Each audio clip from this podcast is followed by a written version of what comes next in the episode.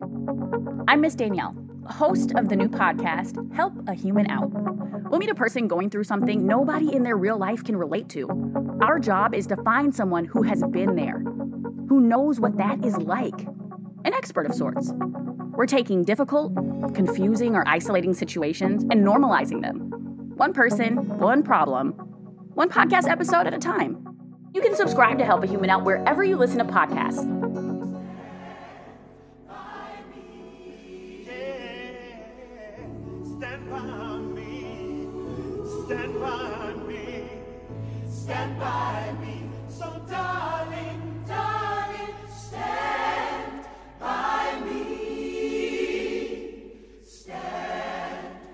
Everybody. Welcome back to the Be There in Five podcast. This is a bonus episode. You know, we're not super bookish on this here podcast, but occasionally I uh, venture into literature, the classics, only the important stuff. Jessica Simpson's memoir and the like. Looking forward to reading Mariah Carey's in the next couple weeks. For today, I have a discussion with our, you know, official royal correspondent, Merritt Beck of the Style Scribe, who you can find on Instagram at Merritt Beck, two R's, two T's. Please do not laugh that this episode's almost three hours, and please don't get mad at me. Uh, I, I, I sometimes I edit it down in the interest of like not turning people away. But when it's about like a fandom or a niche topic that I know we're only, it's only bringing people who are already invested. This is one of the rare times I think more is better. And like she, we're good friends, so we can talk forever. So um, yeah. Anyways, I just initially I was like going crazy trying to cut it down, but like we went through like every chapter essentially of the book and then i'm like well if you haven't read it maybe you do want to hear it anyways i was torn i just don't i don't want to be that person but at the same time whatever save some for later i i, I love a to go box anyway so yeah merritt's a good friend of mine and very successful blogger and a markle superfan just like myself i will say during this conversation you'll notice this book made us that we were suspicious of this book um well, I think that the public is needlessly harsh and she's experienced a lot of unfair hatred. And as you know, I've talked about we we Mer- this is maybe Mary and I's fourth Royals related episode. We've talked about like uh, how I find so much of the commentary surrounding Meghan to be sexist, to be racist, to be uh, rooted in so many other things than her actual behavior. And uh, just from a, in terms of how the media tends to talk about women especially women of color and while you know tapered off to a degree after that behavior was called out i feel like the nitpicking then went into things that were so like such non-stories such non-events almost like confusing um like my like a microscope on things that were so utterly unimportant and irrelevant to the work she was doing but they wanted like a reason to hate her. And when called out for the problematic you know biases they were projecting they just kind of diverted their attention into other things. And it's like no wonder they hate the media. Not only did they have such a role in the death of his mother but also you know his new wife his new family the mother of his child you know, when people are coming after her unfairly and the leaks are coming from within your own roof, like under your own roof within the palace, and your family isn't stopping it, you're going out of their way to like protect Prince Andrew. It's like, like, I just think it's so crazy that people think that they're crazy for wanting to leave what's in kind of archaic organization that while I respect the tradition, could have uh, really benefited from the modernizing and the diversity and the different perspective that Meghan brought to the table. And I know that uh, the monarchy, like that's not what it's here for. It's here to like honor tradition. Uh, and I know people get upset when you suggest that these things need to be modified because it's not the point. But I think there's a balance to be struck. I think fair treatment's important. I think the what the family represents in terms of what they you know fight for and what they speak on matters. And I think they've just made really uh, odd choices throughout um, Harry and Meghan's relationship. And while we'll never truly know what happened, and while I certainly don't think they're perfect, you know, I um I think this book was kind of an interesting experience for me because I feel very strongly about her being treated unfairly. But then this book is so like, oh my God, it's so so favorable toward her and the details are so frustratingly specific. And i i, I ate up every second. And we it, we we go into a lot of detail. Um, but i just had to laugh because merritt and i are kind of like yeah even we're off put by how this seems like something she fully endorsed even though they say she didn't. So and we'll never really know. But anyway all that to say uh i was so this took forever because t- i can hear tugboat snoring. I'm sorry this took forever. Not that anybody cares about the nuances of audio editing, um, but there are times, especially when you're zooming. Um, a, I need to start sending microphones to people who I zoom with who aren't podcasters because why the hell would you have audio equipment? And that's on me. But also, when you have two different sources of audio and varying audio quality, it's so important to have two separate audio tracks, one per person, and then you engineer them and master them separately and then together. And that in of itself is a long process. Um, but Zoom consolidated half of this conversation and half not. Anyways, editing this took forever. And I just don't want you guys to think I was sleeping on it. So anyway, sorry about the audio quality, but you will get used to it. And, uh, you know, we're doing the best we can here amidst uh, all of this vir- virtual interaction we're doing. So I don't know. Let me know your thoughts on the episode. Would love to hear. Sorry for the delay. Mm, regardless of what you think of Meg and Harry and the royal, the firm, if you will. Hope you, hopefully you'll, uh, you know, find your freedom of thought in addition to uh, learning about finding freedom. I, I, think there's a lot of different ways you can look at this, and it's just fun to speculate, and no one really knows the story, and it's just a good time all around to think about the, the fabulous, difficult, complicated, layered lives of these public figures who I really miss seeing out and about. it was fun while it lasted.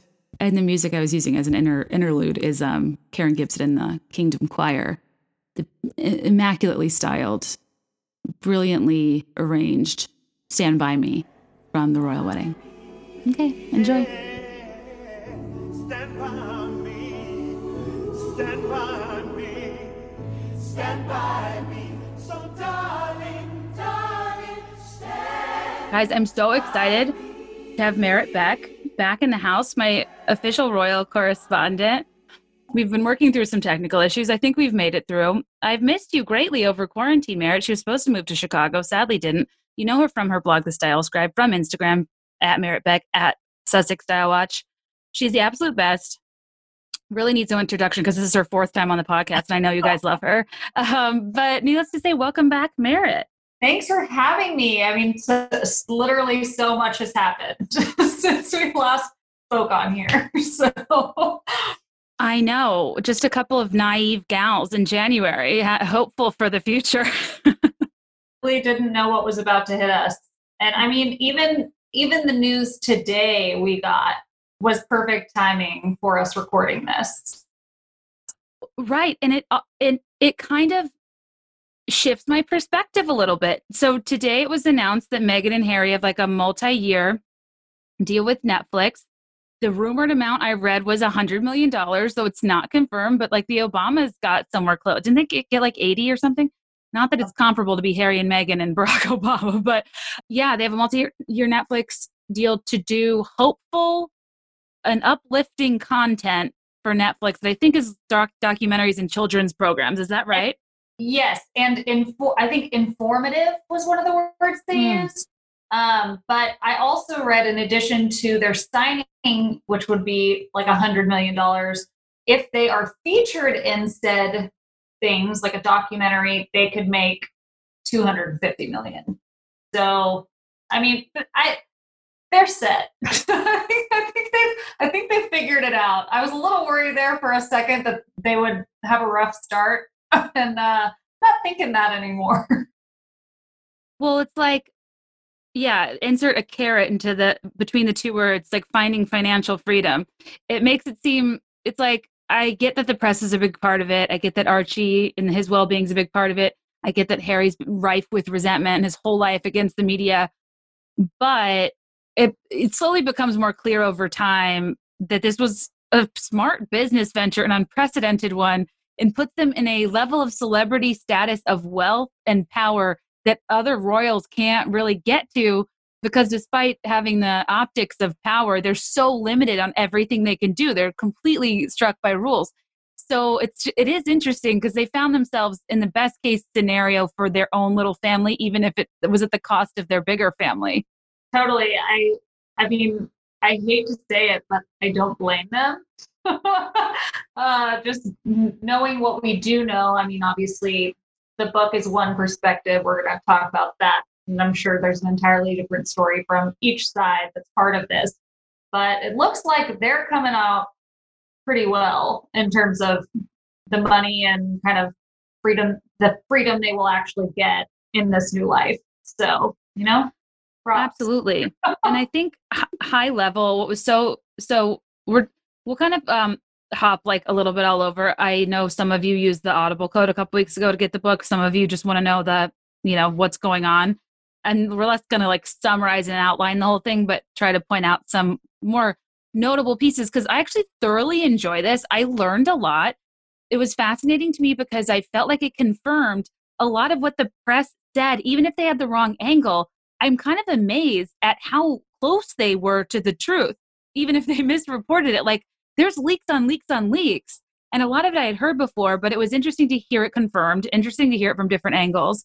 And um, I think that like the comedy of this book is the paradox of it's like I can believe either way that Meghan, it's like I would believe, I, I think that this book basically reads like Meghan wrote it. Absolutely. The only thing I would say though is I'd almost believe she didn't read it because it is so obviously in her favor. And if she had read it, I'd be like, hey, throw me a few insults, throw me under the bus, make this less obvious. She's not an idiot. Like, this is almost cheesily in her favor that the only explanation I can have, other than him having very, you know, direct access to them, is that he's like, it's just ass kissing 101 and he wants to get, but like, who really cares? He clearly knows them. So the author Omid Scobie, he traveled with them on press tours. He knows them personally. Are they friends? I guess not. And at the beginning of the book, well, maybe. well, and I, I did a screenshot at the beginning of the book. He says something that I think the fine print is important. He says that as a rule, no member of the British royal family is a- officially allowed to authorize a biography. However, Carolyn and I were able to gain extensive access to those closest to the couple friends, trusted aides, senior courtier, courtiers, uh, courtiers, and many individuals in the Sussex, Sussex's inner circle. We also accompanied Harry and Meghan on hundreds of their engagements, work trips, and tours, spanning from Ireland to Tonga, all in an effort to create an intimate and accurate portrait of a truly modern royal couple who, whether their decisions have won them praise or criticism, have always remained faithful to their own beliefs. So my question is, he that sent well, a it says as a rule, no member of the royal British royal family is officially allowed to authorize a biography. Doesn't mean they're not unofficially allowed to. Right. And B, um, accompanying them on hundreds of engagements in an all in an effort to create an intimate and accurate portrait. So did they have these two with them with the intention of them writing something like this? That's what I don't understand. I mean, perhaps, and that would be the least authentic thing they could have done. exactly. it's, I mean, it's it's acting if that's what they were there for. So the book basically starts out saying they can't officially endorse it, but they had these people on press tours with them uh, with the intention of them eventually writing a book. And I guess that's maybe a thing people do. Uh, I, I don't know how biographies are written and when they're officially endorsed or not. I feel like usually people kind of don't really like, you know, give them much credit, but like, yeah. So the the beginning of the book I thought was um the best part was hearing more about Harry and Meghan's courtship. Which yeah, and well, you wouldn't know again, this is why I think that Meghan really was one of his direct sources because a lot of the details he, where where else would they have gotten this information? Like what her going shoe shopping and that was her mission. The first like first paragraph it's not like she would have told her friends, I'm on a mission to go get shoes. Like that's the uneventful information to share. And so that would, I feel like, have to be some silly thing that she wanted to put in there to make it look like, oh, I'm not here to find a husband. oh, I'm not here to land Prince Harry. It's just there are a lot of details that show that she, she or he or both of them, I feel like divulged a lot of stuff that only they would have known. There are a lot of details like that. Right. And then, but that's why this book is a giant paradox. Like it's, it, like the, the this is a theme I kept finding. The first being the uh, visage of it being unauthorized, but it also kind of being authorized, and the obvious nature of the level of detail that nobody could be comfortable publishing, and nobody would make up out of thin air unless he had access to them. And then the paradox of trying to make them seem like these uh, humble humanitarians paired with detailing their weekends with the Clooney's and Elton John and like with Lorraine Schwartz. yeah. and so there's just like there yeah there's several of them but um yeah so i think that when i first started reading it i was like oh cute fun like he has some details but as the book went on i started to get more irritated with um the obvious like twist in meghan's favor um especially with how badly they threw kate under the bus and it's and i think the overall theme too of i don't know it, it's it seems like the, the exact people the book's saying they're not are the exact type of people that would have somebody write this and not claim to be involved. You know, does that make sense? Yes, but in addition to throwing Kate under the bus, I feel like an overarching theme of the book was kind of throwing Harry under the bus. I feel like he every every turn where it's like Meghan did this, the spin was, oh, it was actually Harry who got mad at the dress. Oh, it was actually Harry who wanted to redesign her engagement ring oh, it was Harry that had a problem with his brother. It, it's always a spin putting Harry, not really in a negative light, but making him the scapegoat. And at like almost every situation, I noticed that overarching theme. So it almost is like for the things that definitely happen that they can't deny or apologize, she probably wanted to make it clear, even if exaggerated, Harry's involvement, because to be fair, the press never blamed Harry. Right. Okay. I'm going to go through my notes. I just like, I don't even know how to organize my thoughts because, like, I wrote at the beginning, like, some of my frustration with, like, the, with their exit, with the interpersonal disconnects, with the media leaks, with the, you know, Cambridge is not really caring, with the Queen and Charles not really responding to their requests. All of these things about the blockages they experienced with the family and their lack of interest in supporting them when, according to the New York Times, they represented 83% of Google searches, predominant levels of interest. The equity these two brought to the royal family, the modern nature.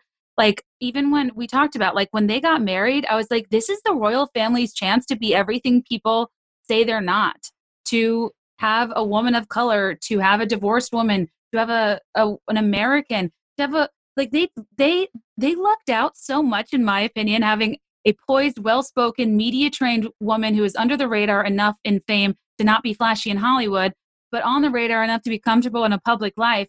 All of that and what she's bringing to the table is like almost unbelievable for what is portrayed as a chance setup. And I'm kind of like, I can't believe the royal family dropped the ball on their ticket to what would have made people love them. Do you have an opinion on like just the overall theme of how nobody cared about them? I mean, I think early on, William maybe established that he wasn't sure about her.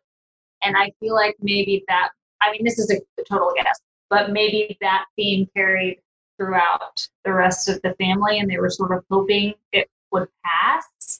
Like maybe it would end before the wedding or I don't I don't know. I'm sort of thinking the reason they didn't come out right away and say something about stuff against Meghan was maybe they were thinking, well, it may not be like a lifelong, like this mm. may be short lived. Um, and maybe that's what they were hoping. so uh, that's sort of my guess. And that, I mean, one negative opinion can, depending on who you're talking to and the level of influence you have in your family, can kind of poison everybody else's opinion of somebody, even if they haven't met them yet. So I feel like that could also have something to do with it. Absolutely. Know. Well, it's one of the things he says when he starts is that M- Meg. It's like you're friends with them. he says that she said on her last day, it didn't have to be this way. I know. So dramatic. so dramatic. it's um like a way to say like you like I was wronged and I'm being Yeah. forced out. And um I don't know. I think that like the so well okay some early observations i had in the first chapters not only that he was like spoke to her on the last day and he's clearly fond of them and knows them well he talks about incessantly how harry's always wanted freedom how Yeah. this was largely driven by harry he i was excited how early on he confirmed the tension with william. Like we knew it was possible but when you and i first podcasted we were like i don't know. Like they're brothers. Their mom like their mom passed. They've been through so much together. There's no way but like the fact that the press was dead on about that rift and the exact timing of it was kind of crazy to me. Um, and then a few like tidbits I really liked was that Harry reads the Daily Mail comments. Uh, that I feel like I Meghan, before. I think I heard that somewhere else that he has like he's like in not into but or he doesn't enjoy it, but he does follow what people are saying about him. I've read that somewhere else. well, now that we know his Instagram handle was at Yeah. Spiky Mouse. Like now.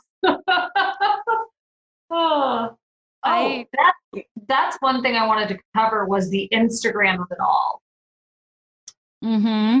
how she was i mean going back and looking at the kinds of things she did talk about and post while they were dating during their courtship it was very obvious what she was doing.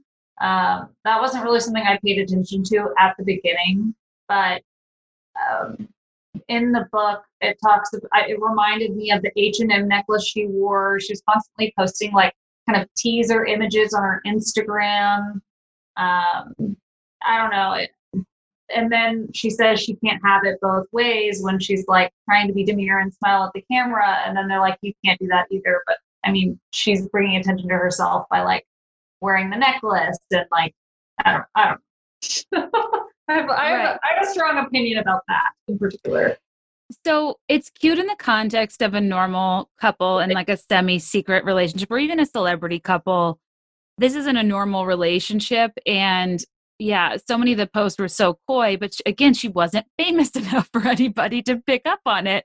Yeah. And it's all in, in retrospect, it's clear. But yeah, the spooning bananas, the like, you know, specific captions, like it was cute. And hearing he's, yeah, at Spiky Mouse, hearing that he per- he's particularly fond of the ghost emoji which i don't totally understand so during um we'll just skip around to different parts because you guys can already know the narrative so when she well okay it was interesting because he brought up during meghan's pregnancy like three times that her engagement rings didn't fit her when she was pregnant because she was swollen and i thought he was leading up to be like so harry took the rings and got them reset while she didn't have access to them. But no, it, that didn't end up mattering. He they did she he did it months after she had the baby, and yeah, so Harry got Meghan like a like a push present of a new band, but then also reset her engagement ring on a is it a gold band with like pave like a really thin pave band. i preferred it just the gold i just thought it looked cleaner that way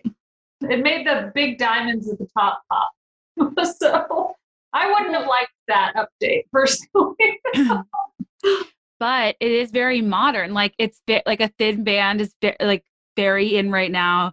I can see her wanting that change and hint dropping in the concept of like, hey, it's really sweet that you got me this ethical, you know, uh, Botswana diamond with your mother's two diamonds on either side of it, but the band's like a little too thick. Like that's it's it's like an it's, it's a freaking piece of history. Like that ring matters. conflict free diamond Conflict free. uh, yeah, just I I loved the ring before, so I was a little disappointed when I saw like that would be my obviously my dream engagement ring, but I don't know. the You know.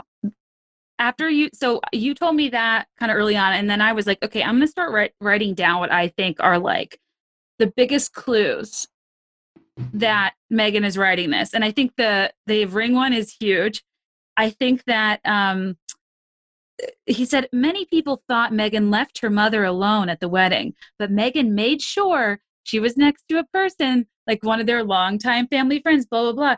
And it was stuff like that where he was addressing such specific tabloid fodder that somebody like people like you and I would have paid attention to because of the broadcast. It did look like Doria was alone. And I did, I was kind of like, Jesus, does she have anybody for this Yeah. highly stressful situation?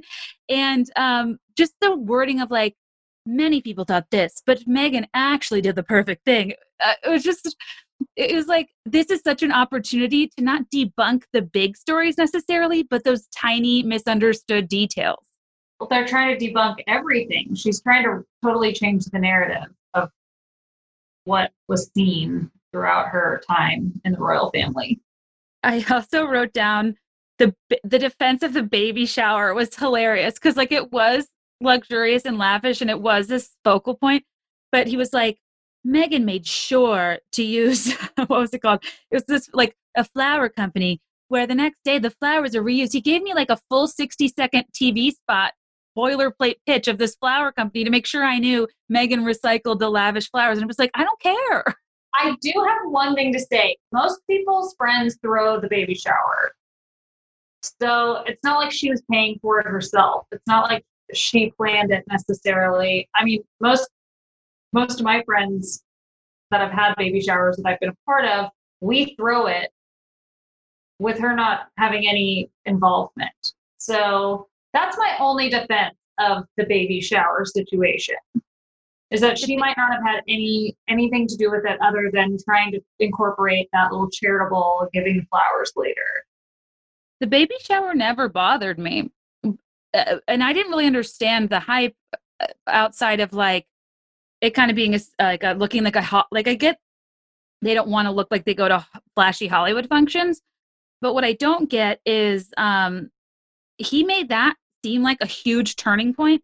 He specifically said after that baby shower, the people who defended her felt disappointed. I remember that. Yeah. Why? Like she'd let them down. Like it was her fault that her friends threw her a lavish party.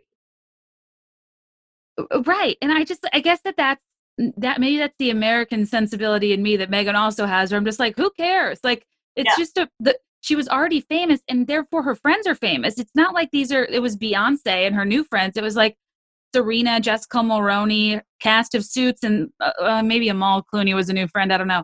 Gail Um, Was- oh gail king was there? She- yeah, she was like a newer person there, but everybody else was old school part of her life.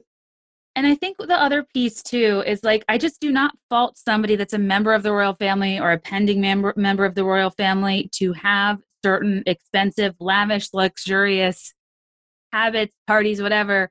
Even from the, the standpoint of having reliable security and staff that are used to working with high profile people. Right. It's the And that same hotel was expensive, but they probably got it for free. Right, but it's the same people who complain about that that are complaining about them leaving the royal family. It's like you can't have it both ways. You either get mad at them for wanting to use the funds for stuff, which she obviously didn't. Her baby shower was not paid for by her. I highly doubt it. Serena Williams is worth so much money, and she was Mhm. one of those. I bet she pulled out all the stops. Um, and it's the same people criticizing that that are like mad that they left and are now making their own money. It's sort of like can't have it both ways. Let them Right. go. Like, if, you if you hated it so much, they were on the taxpayers' dollar. You should be very happy that they're not there anymore. Exactly. I know. That's what I know. The whole thing's so contradictory. Um, a couple other things that I thought was really that was were fun tidbits. Um, that like even him t- the way he talked about her in college, I was like, oh my god, she would have driven me crazy. She sounds like you know, like a, I don't know. She's just the from the way he described her, just uh, like bachelorette party planning and Hydra to her being recruitment chair of Kappa Kappa Gamma and he said things like, when everyone else was partying, she was babysitting for professors. I'm like, Okay, brown nose. that that's the stuff that if I were Meghan, I'd be like, cut, cutting room floor. Okay, I did write down. I wrote down a couple notes myself because I didn't want to forget stuff. One of the Please. things that really stuck out to me that made me think Meghan wrote it was Harry was impressed with her hacking skills. Who? Why is that important to anyone? like, what kind of a tidbit is that? I don't remember that. Yes, it's when they were in Africa. She'd only packed a backpack, a large one. Y'all have listened to this four times. I had to get every I had to get every little bit of information.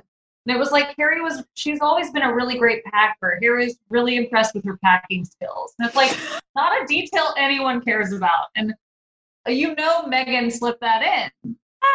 Harry wouldn't drop that. He wouldn't be like, oh, by the way, I really, really think she's a great job at packing. You're right. That is so dumb. it's the dumbest line in the book. Oh, I wish I had picked out the dumbest line in the book. Maybe I have it somewhere, but agree. That's insane. She sounds like precocious busybody, like loves a planner, loves to be organized. She's like all in everybody's grill. Her striving for perfection is res- like I, you know, you, you respect it and you get it, but it's a little nauseating. And it's funny because the backing, the background about her, you know, childhood and her in school and how precocious she was and how smart and how she didn't party, she just did yoga. Like it kind of painted a picture of a very unrealistic woman And that unlikable. an unlikable woman that is theoretically doing all the right things but is so inauthentic in execution because nobody does all the right things right Agreed.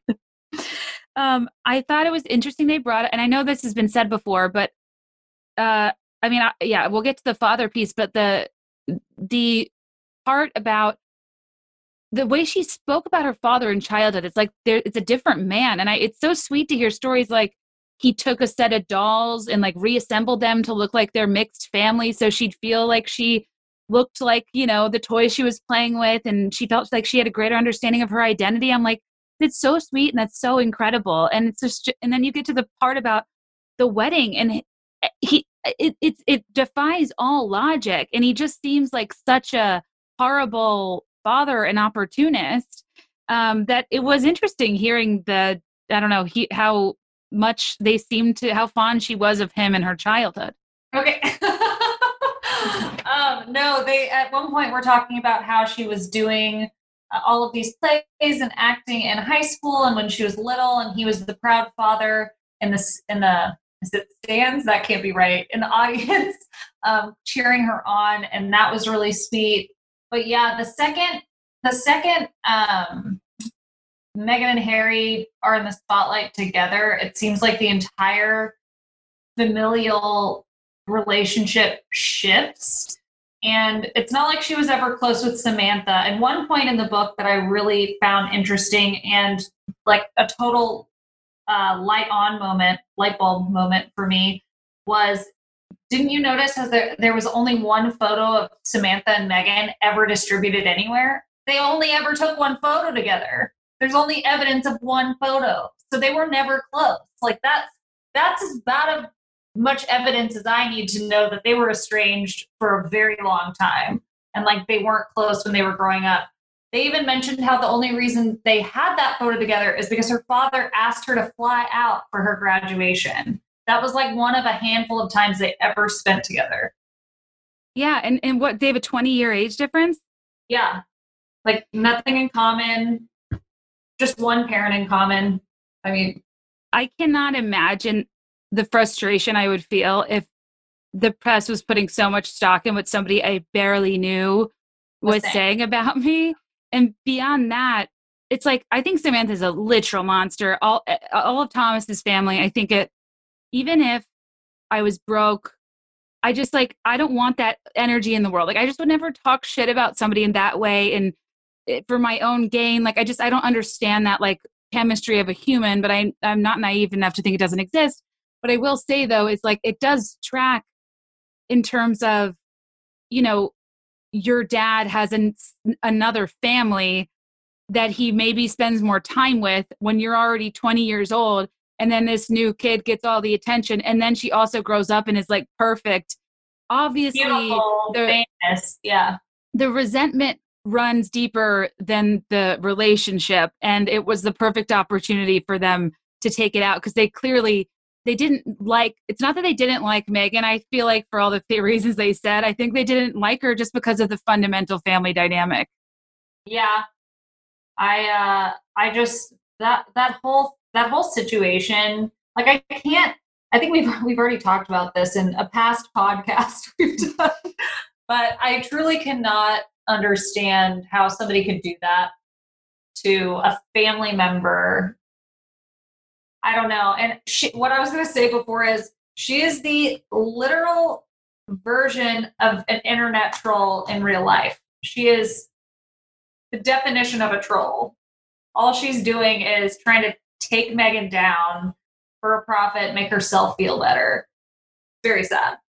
And I was thinking about this too in terms of so you, you get really famous and people like your own flesh and blood talks to the press about you they need the money whatever not only can you not control what they say in the press spreading it you also can't contact them to tell them to stop because they will give it to the press so there's a weird immunity there where they knew they could say and do anything and she wasn't going to respond. Right like when her dad uh, this was heartbreaking when her dad was like we can we can figure this out we'll get everything settled and she's like what can i do? She reached out and she was like what can i do to fix this? And he was like we should do a photo shoot. And she's just like you've totally missed the point the whole you missed the whole point right because where it started to unravel i mean it, it i mean not started but like where it really went bad was the moment before the wedding when he got paid by that paparazzo to essentially Im- improve his image, like Thomas's image. And he did the fo- staged the photo of him at the internet cafe looking at details about the wedding or whatever.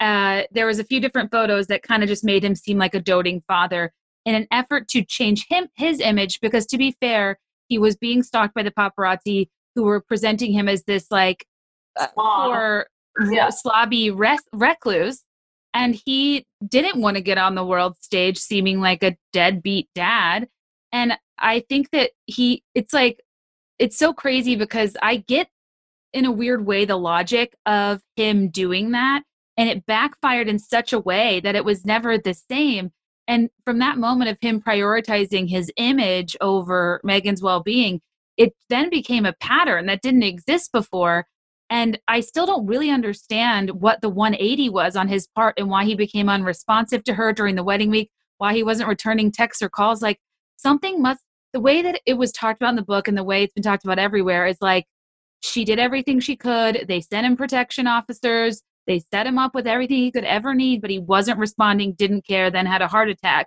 And it's like, no, there's something tangibly different. She talked about him so highly during the engagement interview he didn't sell out until that very last minute. Like, what happened? Samantha. Do you think he could get, she could get in his head enough? Yes. And, and I think it's, I feel like it said that in the book or someone said that.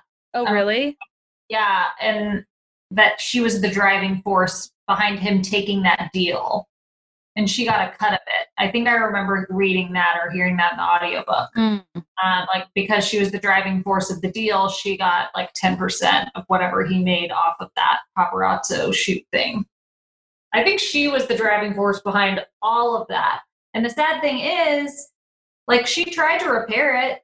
Meghan tried to repair it several times. She called him, she wrote him a letter, he sold her out, published those letters like he had every opportunity to just, and we've talked about this before too, just just shut up, not say anything else. If he had just stayed quiet long enough, I think eventually they would have made contact with him, but he didn't. He couldn't. He couldn't wait. Right. He just kept talking. I and know. I think the book Very disappointing. I always felt badly about this, and I think the book expanded my empathy even more because at the end of the day, it's her father, and she, the way she's spoken about him historically, like it does seem like uh, obviously you care for your own parent, um, and they weren't completely estranged before. And I just think about like, yeah, the biggest moment on the biggest day, and you almost have this hierarchy of needs. And I think we all can understand that no matter how like flashy or exciting something is, when somebody in your immediate life that you love, like something is going on, nothing else matters. Right. and to be forced to compartmentalize something that's like the very fiber of your being that's hurting you so deeply to have to be on in this circumstance when like literally you don't need anything but like just to show up yeah. All you gotta do. to this All- day like it, it gives me i just feel i really really do feel for her and i think that i i think that your people are uh, monstrous if they do not feel horrible that that week leading up or the two weeks leading up she was dealing with that and beyond that it became to the point of worrying about his health and she didn't he wasn't even responding to her i'm just like i can't I'm still. I don't know. I don't know if I believe that he was ever sick. the heart attack Yeah. like he paid off a mexican hospital to say that Yeah. oh i never thought about that I mean, i'm it's so not that far fetched. I feel like he would. I know. You're Get oh my god, you're you're so right. What am, what was I thinking? Well, no. At what at that point, he's dug himself so far into the the dirt with this, like he can't. He couldn't have shown up at the wedding at that point without the entire wedding being focused on him and talking shit about him. Because I mean, he looks like a terrible father at this point. I think anyone would say that. Um. So Yeah, he needed to get out of it. out of it. Yeah, exactly. So I wrote down that it frustrated me that he would gloss over huge, huge things like her first marriage, but then take five minutes being like, and then she got chocolate and caramel highlights that gave her hair a rich and healthy and reflective look. It's like, why are you taking so much time to explain her balayage and just being like, and she was married? Oh my god. I don't know. The one thing I did like though, even though I was frustrated by the volume of his food descriptions, I wish I had written some down so that people could understand. Like it was there, there was so much describing of small like canapé and like fast app style foods and like the I liked hearing about the restaurants and locations they go to though. I thought that was kind of interesting. And clearly like Soho House, Soho Farmhouse, Soho House London is like a big part of their story. Totally. And another thing that I found interesting was when he was talking about the food that they actually made, like the pasta with zucchini and lots of parmesan. Again, who cares about these details? lots of parmesan. Make sure to say that I like cheese. Like, let's put that in there. Right. Well, and people who read the actual book, Merritt and I, I think both listened to the audiobook, right? Yeah. Apparently, there the run-on sentences are awful, and there's so many typos, and it just kind of seems like this went to press like Rachel Hollis divorce fast, like just like running to get this book out, and I kind of wonder if some of those oversights are why, because it's like it's a Harper Collins book. Absolutely, I think so. And apparently, there's another book coming out kind of from a different standpoint.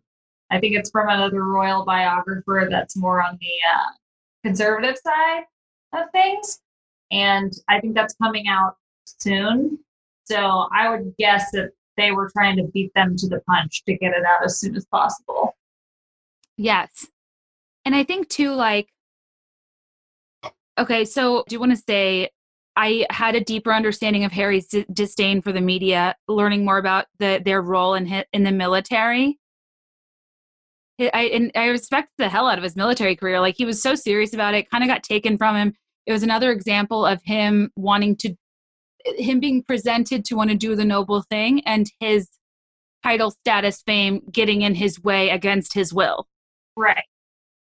Yeah. And Uh, he, he wanted to go back, couldn't go because of, there was like a threat. And then they did the embargo, and then he could go, and then he had to come back. And then there was that brief mention of William's career. He was doing it for like seven years, though. I wouldn't say that was just like a blip. You know, it was sort of acting like he didn't do much. A search and rescue pilot. Yeah, for seven years. He Like was that? very devoted.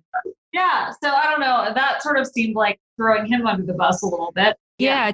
I wrote down Harry and William going out to get drinks. Harry fell into a bush like Countess Luann.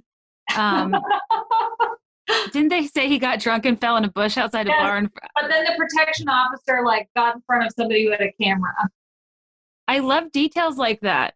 Well, what's so ironic about that statement is later they're like, William never really went out to bars. he never really saw the like he and Kate never really did that. They sort of paint them as these like really boring, stiff, I don't know, not fun people. Um, No. it's it's contradictory what he says earlier when they used to get drunk and party together. So Right. They clearly both had their fun times. Harry got in more Yeah, trouble. do you? I feel like I looked this up a long time ago, but I mean, you can look on the internet and see photos of Kate Middleton getting in and out of cabs, and she looks hammered. so, like when she was in college, it's hilarious. she is so Yeah, bleary eyed. Yes, yes, I love a bleary eyed royal in the back of an English cab. Yeah, so good. Such good content. I was trying to figure out the tension when, yeah, William and Harry and Charles kind of things get in the mix. This is chapter six. Um, it sounded to me like Harry's for so so basically it was speculated they were dating. In the same statement where he confirmed they were dating, it was also Harry responding to the press's the press's racist remarks about Meghan. Is that right?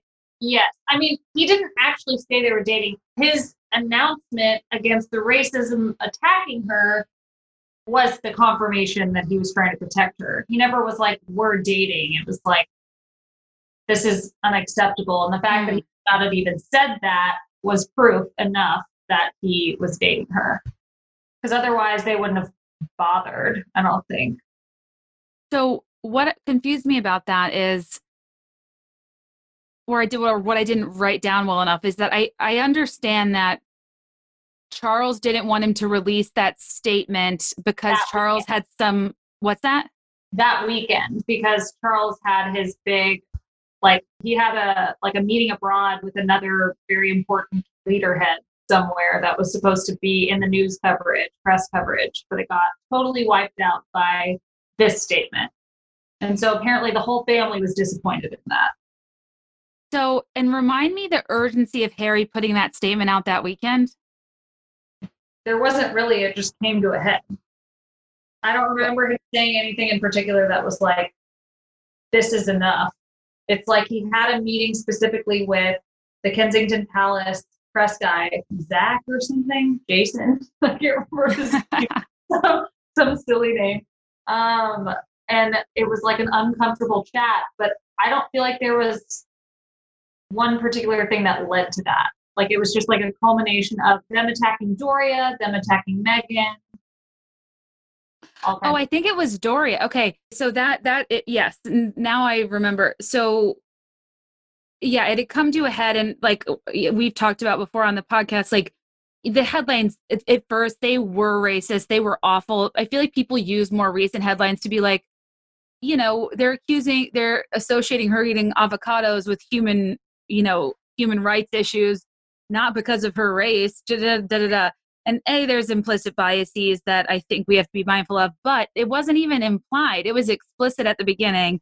And the headlines like uh Meghan's the neighborhood she grew up in, like straight out of Compton. Um, yeah.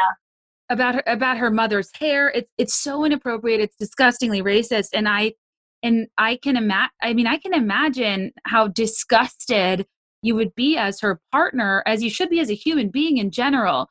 But mm. to me, that's a thing where I that's happening to somebody I love. And, I, and I'm telling my parents, my family, I'm like, "Do you guys see this? Like, this is wrong. This is awful. This isn't, oh, Meghan, you know, had a lavish baby shower or whatever. This is like hateful, racist remarks, and our silence is deafening on it. And they weren't willing to respond. I get that. And to the, when it got to the point right before Harry made the speech that eclipsed Charles's tour or whatever meeting, they had they were following Doria around so badly that she, and she was going to meet with hospice patients, and these patients were high risk and in, in gravely ill. She was no longer able to go to work, and her patients are entirely dependent on her. And if I were Meghan too, if I were Harry too, you like mess with me all you want. And this is how I feel like they got more aggressive after Archie was born because I see this happening too with myself. It's like mess with me all you want, but like mess with my parents, my siblings, my kids, I'd probably lose I'd lose my mind and I would go to go to bat in ways I hadn't before. Right. And I don't think Prince Harry. I mean, in the book they call it impulsive and all of that, but it was this was happening over a matter of months or weeks, I guess. And he had just had enough because nobody in his family was helping him make something happen. So he finally went, but unfortunately, I mean, I guess he got approval, but Charles didn't know he was going to make the announcement until 20 minutes before it happened. It's kind of like the announcement they made in March. Mm-hmm. That was February, January, whatever month that was this year. Every every month is meshing together for me. And at the very end, Omid Scobie, the author, finally says they are a bit impulsive. And I was like, his first dig of any kind. Yeah. was in the last chapter. Um, okay, so that I think Harry. Okay, so Harry eclipsing Charles's tour and uh, kind of by royal standards, who never complain, never explain, uh, directly addressing rumors surrounding someone who's you know just his girlfriend. Right. Obviously early. started. It was What's early. that? It was early. It wasn't Yes. even it, it wasn't even until a year after that that they over a year after that they got engaged. So it was like only a couple months into their relationship. Right. And I think it's like I understand a little bit of both. On the one hand, I don't I don't understand the royal family not denouncing racist remarks of the, royal rota like people in their own camp. It, it's it's like we're in a world now where never complain never explain needs to be revisited because yeah, I think their priority should be protecting their own and when it's legitimately harmful messaging not only to the person that they should care about but also harmful representation that's negatively impacts the world like and anybody who i you know identifies with meghan it's just like it's so awful. And i get harry being like disgusted that they're more worried about charles's tour or more worried about their you know posture of never explaining. But i also get the family they've they're like we can't like overhaul our mode of operation for every girlfriend you have you know what i mean? Like Right. i kind of get that they can't uh, step out of bounds or do anything un- different if um, it's not like a person in the family Right. And maybe they thought it was jumping the gun because it was so early. Like if they were engaged, it might be a different story where they would come out and say something. Um, so I from from what I understand, everyone thought it was moving too fast. They didn't want to get involved right away. Clearly, they didn't want to speak out right away. William told him, "You're moving too fast. You don't know this girl yet." so the two people he really like the author really talks about who couldn't like del- it's not just like we were having drinks and he was like are you guys moving a little fast man? It was like prince william and skippy oh. both confronted him separately saying like do you like i think this is moving too fast. Do you know her well enough blah blah blah. Harry responded so poorly to that to the point where skippy one of his closest and oldest friends that he's since reconciled with was not inv- was invited to the ceremony and luncheon but not the wedding reception i thought that was really interesting Yeah, but then they mentioned another friend that was talking shit about Meghan, like he was gossiping about her to a group of people, and Harry found out, and apparently he totally cut him off. I don't know which friend that is, but it sounds like it's not one that has since re-entered the fold. So he, he was very defensive of her early on. And uh, what I didn't know, well, what, I guess what nobody knew is that the author was saying that like um, the fodder about her within the family, within the staff, was so negative, and that a high-ranking royal was overheard saying, "She, there's something about her I don't trust." They kept talking about how she had a lot of baggage. She was referred to as Harry showgirl. It, it's it's that's th- those are the things that I was like, do you guys not get this like jackpot of a woman? like, do you know how who? ev- pe- like all things considered, she was so so poised. I don't care what you have to say about her. She really didn't let it show and all of our Perfect for the role. perfect. Hey guys, I wanted to take a brief intermission. I believe this is the point where we uh, ended on the Patreon episode. In lieu of normal ads this week, I just want this episode to be featuring some of the black owned businesses you guys submitted. First, we have Flick of the Whisk cakes. Flick of the Whisk is a fantastic food pun. Uh, this listener bought cupcake, cupcakes for her sister's bachelorette party. They were named one of the best wedding cakes in the Denver metro area. They became began in February 2019 uh, when the owner's interior design job was experiencing a slow period. Baking was the winner of hobbies. She wouldn't mind turning into a business, and it grew in a way she never expected. She's completely self taught. She's been cooking and baking since she was young, watching her mom first.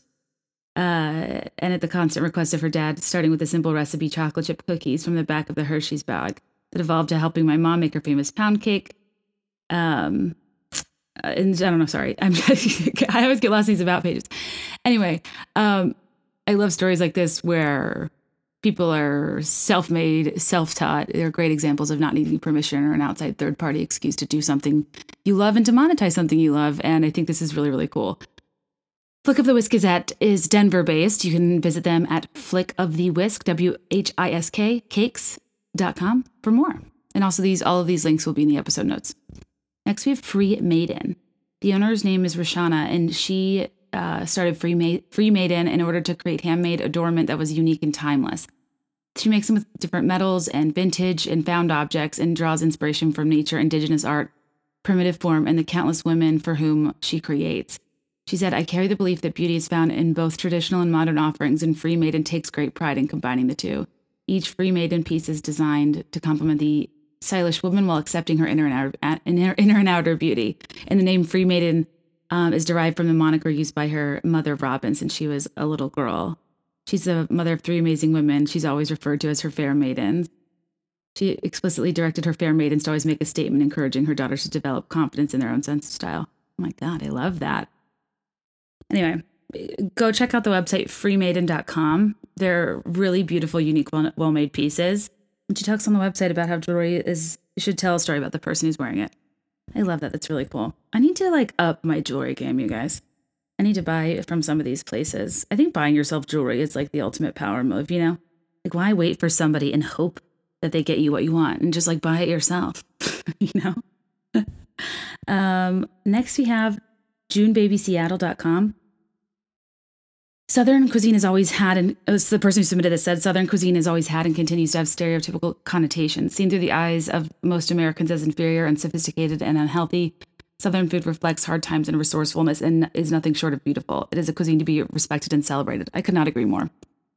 Uh, the website on June Babies uh, about page it says Southern Foods' humble beginnings embarked when West Africans were taken from their home and were forced across the Middle Passage to North America. The term soul food originated during American slavery to not only describe a type of cuisine, but also a period of time of oppression and overcoming hardships. It is traditionally cooked and eaten by African Americans of the southern United States and merges influences from West Africa, Western Europe, and North America. As a result, America's culinary history was born was built on corn, rice, peas, and the hog, many of the ingredients associated with Southern food. I love this. I think this the origins of Southern food, of soul food, are really important to understand so many culinary traditions, you know, start out from ancestors, you know, as a function of like availability, environment, and circumstances, working with what they have. And I think it's so interesting to study how that function flows into tradition and meaning. And I think people almost miss, people act like at times food choice is like uh, frivolous or superficial. It's important to recognize the cultural origins of what gives food such meaning. I don't know, I could go off, but I, anyways, I just think it's a really good, important, and interesting uh, thing to consider. So food for thought, if you will. Anyway, to learn more, go to junebabyseattle.com. Next one is Southern Elegance. And the uh, person who nominated this said, this might be from the About page. At Southern Elegance, we work to remind everyone of our shared history and cultural experiences. Like many others, time spent with family and the joys we find in the simple things are our touchstones. With this in mind, we lovingly craft each scent and city combination to elicit a fond memory, to whisk you to a place of pure joy. Um, the founder left her career as a math teacher and started a premium candle company. She is also a military spouse. That's part of her success story. A military wife opened a shop and needed product. It was her, I, says it was her first customer, but I wonder if this person was saying I was her first customer. That's awesome. Oh, this is so cool. Each candle tells a story and is purposefully named after a southern city, carefully hand poured and infused with luscious fragrances such as sage and sage and sweetgrass and honeysuckle and jasmine. And they have holiday ones too to put you in a festive mood. And I love this because the founder, Deshaun Russell, is a, um, a North Carolinian, if you will, and that's where my parents live. The About page just talks about, you know, remembering, you know, drinking a cold glass of sweet tea as a child and watching the magnolia tree sway in the wind, and I got misty reading it. I remember all of those things.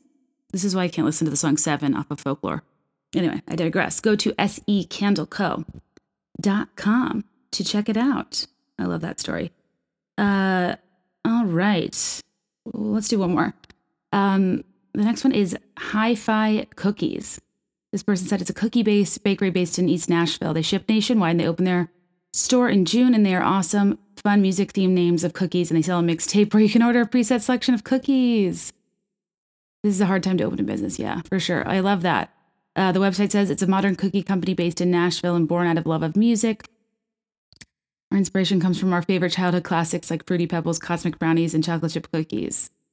Just like a hook to a great song, our cookies stick with you after they're gone. Sean Newsom has been working in the restaurant industry since he had in college and he inherited, inherited a love for baking from his mother and grandmother.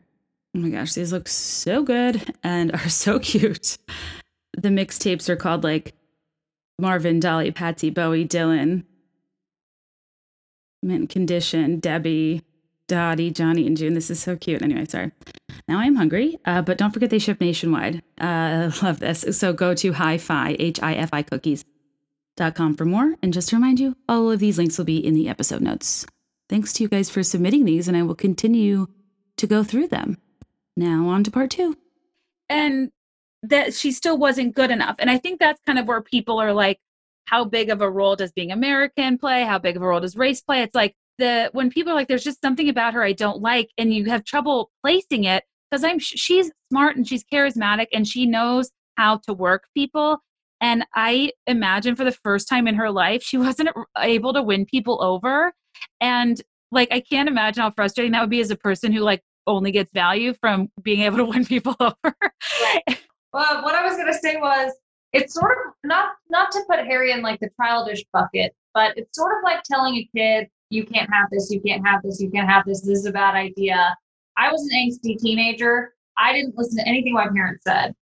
If they were like, okay, like do that, like test it out, I may dabble in it and then I might lose interest. But if they tell me this is a bad idea, you shouldn't do this, she's not right for you, I will dig into it more. And so maybe it's this feeling that he feels like he's being controlled. And that's why he was so up in arms about it and wanting to dig in and be like, no, you're wrong. I'm right about this. I know who she is.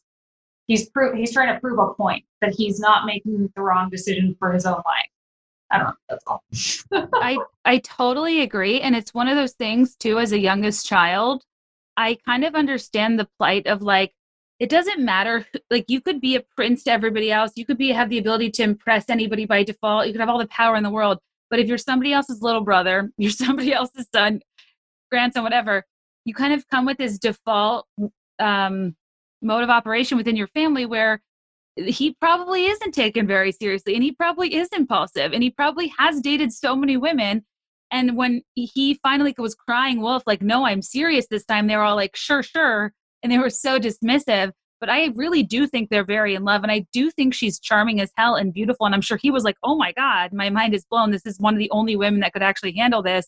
And they were dismissing him. I can I can understand the fundamental rage in addition to what you're saying of uh, when you would intervene with an adult, an autonomous adult, that with their decisions, the only person that's going to get rejected is you, not the person you want them leaving. Right. There's, I mean, there's no way to win in that situation. No. So they, so they talk about that. Uh, so it's what's interesting is that yes, Meghan is the source of William and Harry's tension, right? Yeah. And I know that's speculated, and I probably would have pushed back, being like, you know, there's a lot more going on there. There's brothers, and even though it's a lot of ancillary byproducts that don't have directly to do with her behavior, I think it's fair to say the divide is has for a fact Meghan. And they specifically say Kate did very little to alleviate this divide. Right. I mean, there's a lot about Kate in there. Like, and I mean, it's stuff that we saw too. Like at the very last engagement, no interaction. Meghan tried to smile at her and say hello, act for the cameras at least. And Kate did not even acknowledge her in any angle of any photo or video that I watched. No acknowledgement. That was such a weird thing for me to see because it's usually like polish first. Like, Right. Well, it's it's just human decency and what's that word? Um, respect. yeah, being considerate. I don't know. Right. Like acknowledging somebody else in a room is there, just being like, hey, I mean, how hard is that? How hard is that? And it just like made every rumor that much more insane. Like it would have been so easy for both of them to pretend like everything was fine. It's really easy to do. Right. Oh, I- I completely. It's so easy to fake it. And, Fake it tha- till you and, it. and though that small interaction like sh- told me what I needed to know. Right. And it's yeah, but oh, I wrote down that I was surprised they go to Whole Foods. That Meghan Harry and Meghan shopping at Whole Foods. I'm like, no way. Oh yeah. So when I was living in London, I lived in Kensington, and it is uh, like the flat I was living in was maybe six blocks from that Whole Foods, and apparently that's where she always used to shop, and it was right by Kensington Flower Corner. And she was there, I guess, a year after I was. I just missed her. I could have easily run into her there. You could be her Oh. most trusted confidant. And I also saw recently that she somebody released photos of her at Whole Foods when they were in Canada. They hadn't released them because they wanted to give them their privacy, I guess, but they'd taken the photos for like later and they were just released, but she was seen shopping at Whole Foods in Victoria when she was living there. Really? Yeah. Yeah. Huh. So love, she, she and I both love a Whole Foods. That's so int- I just like can't ima- I would just go I would go white. I would be the g- Harry's ghost emoji. I would not know what to do if I saw her in public.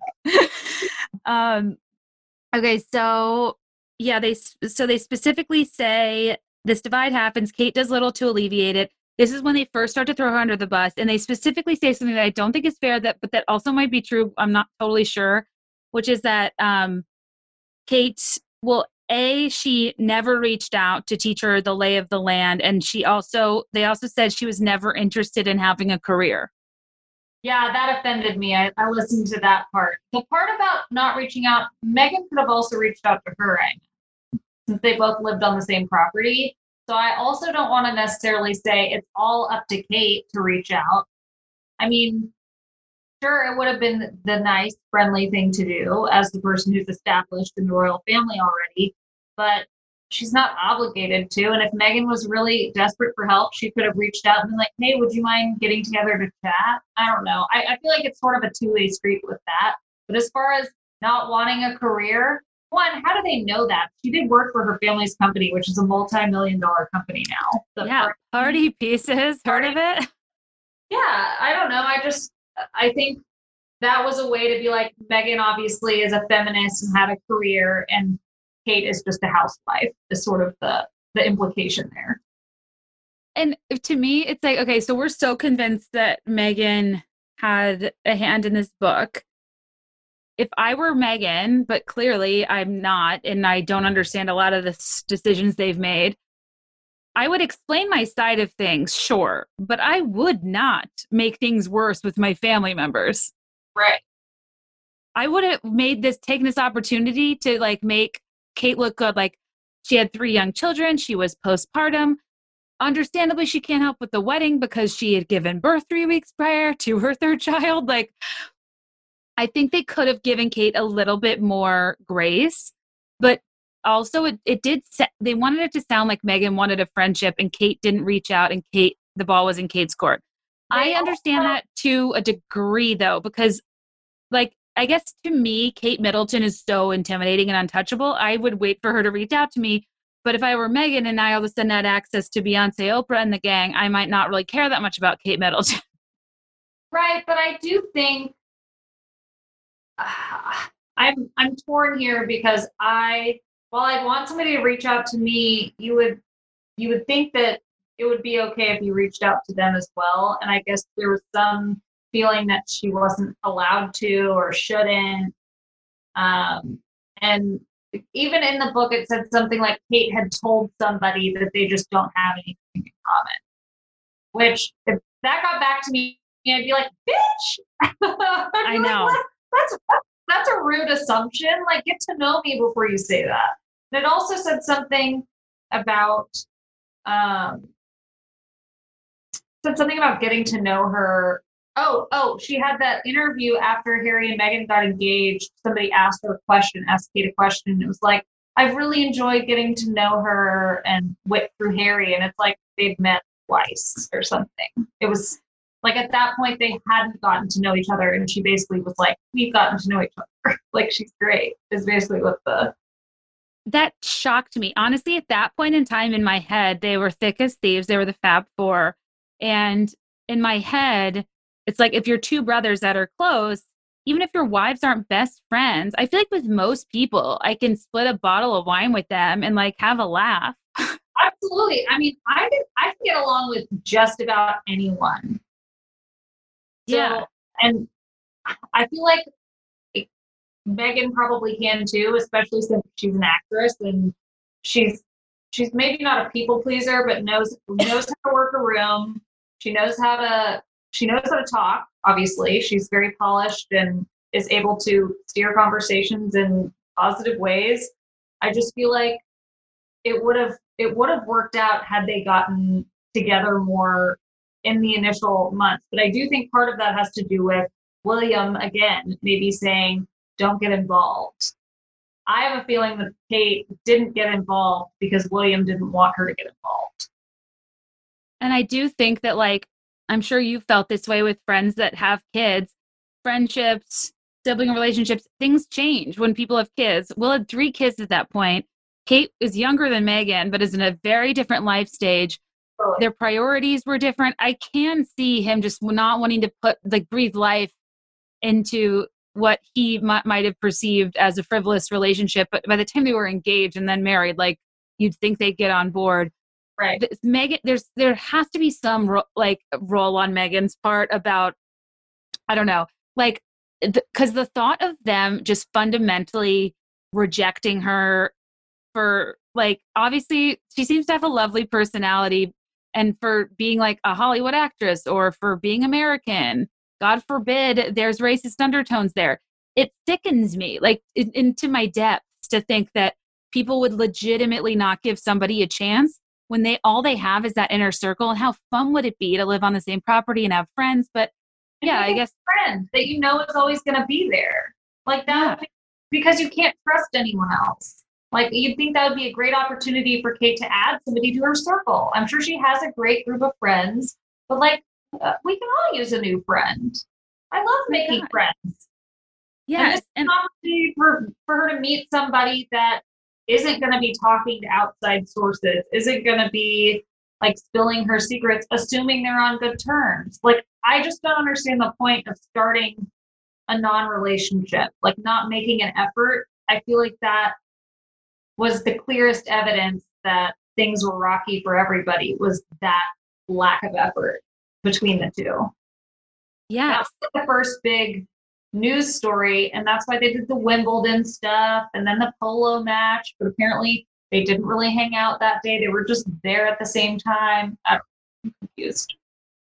well i know we've talked to- before about like your experiences in high school but like i can't that there are no words for how much it would frustrate me to be completely stonewalled and for somebody to just not like me. Like, I get if I did something to you, but to just give me no time of day, not respect me as a woman, not respect my career as a humanitarian, whatever, even just being part of your family, like that's what I ref- I like cannot accept about Kate, and that that's part of the yeah the one sided nature of this book. I'm choosing to believe there's we're, we're missing something.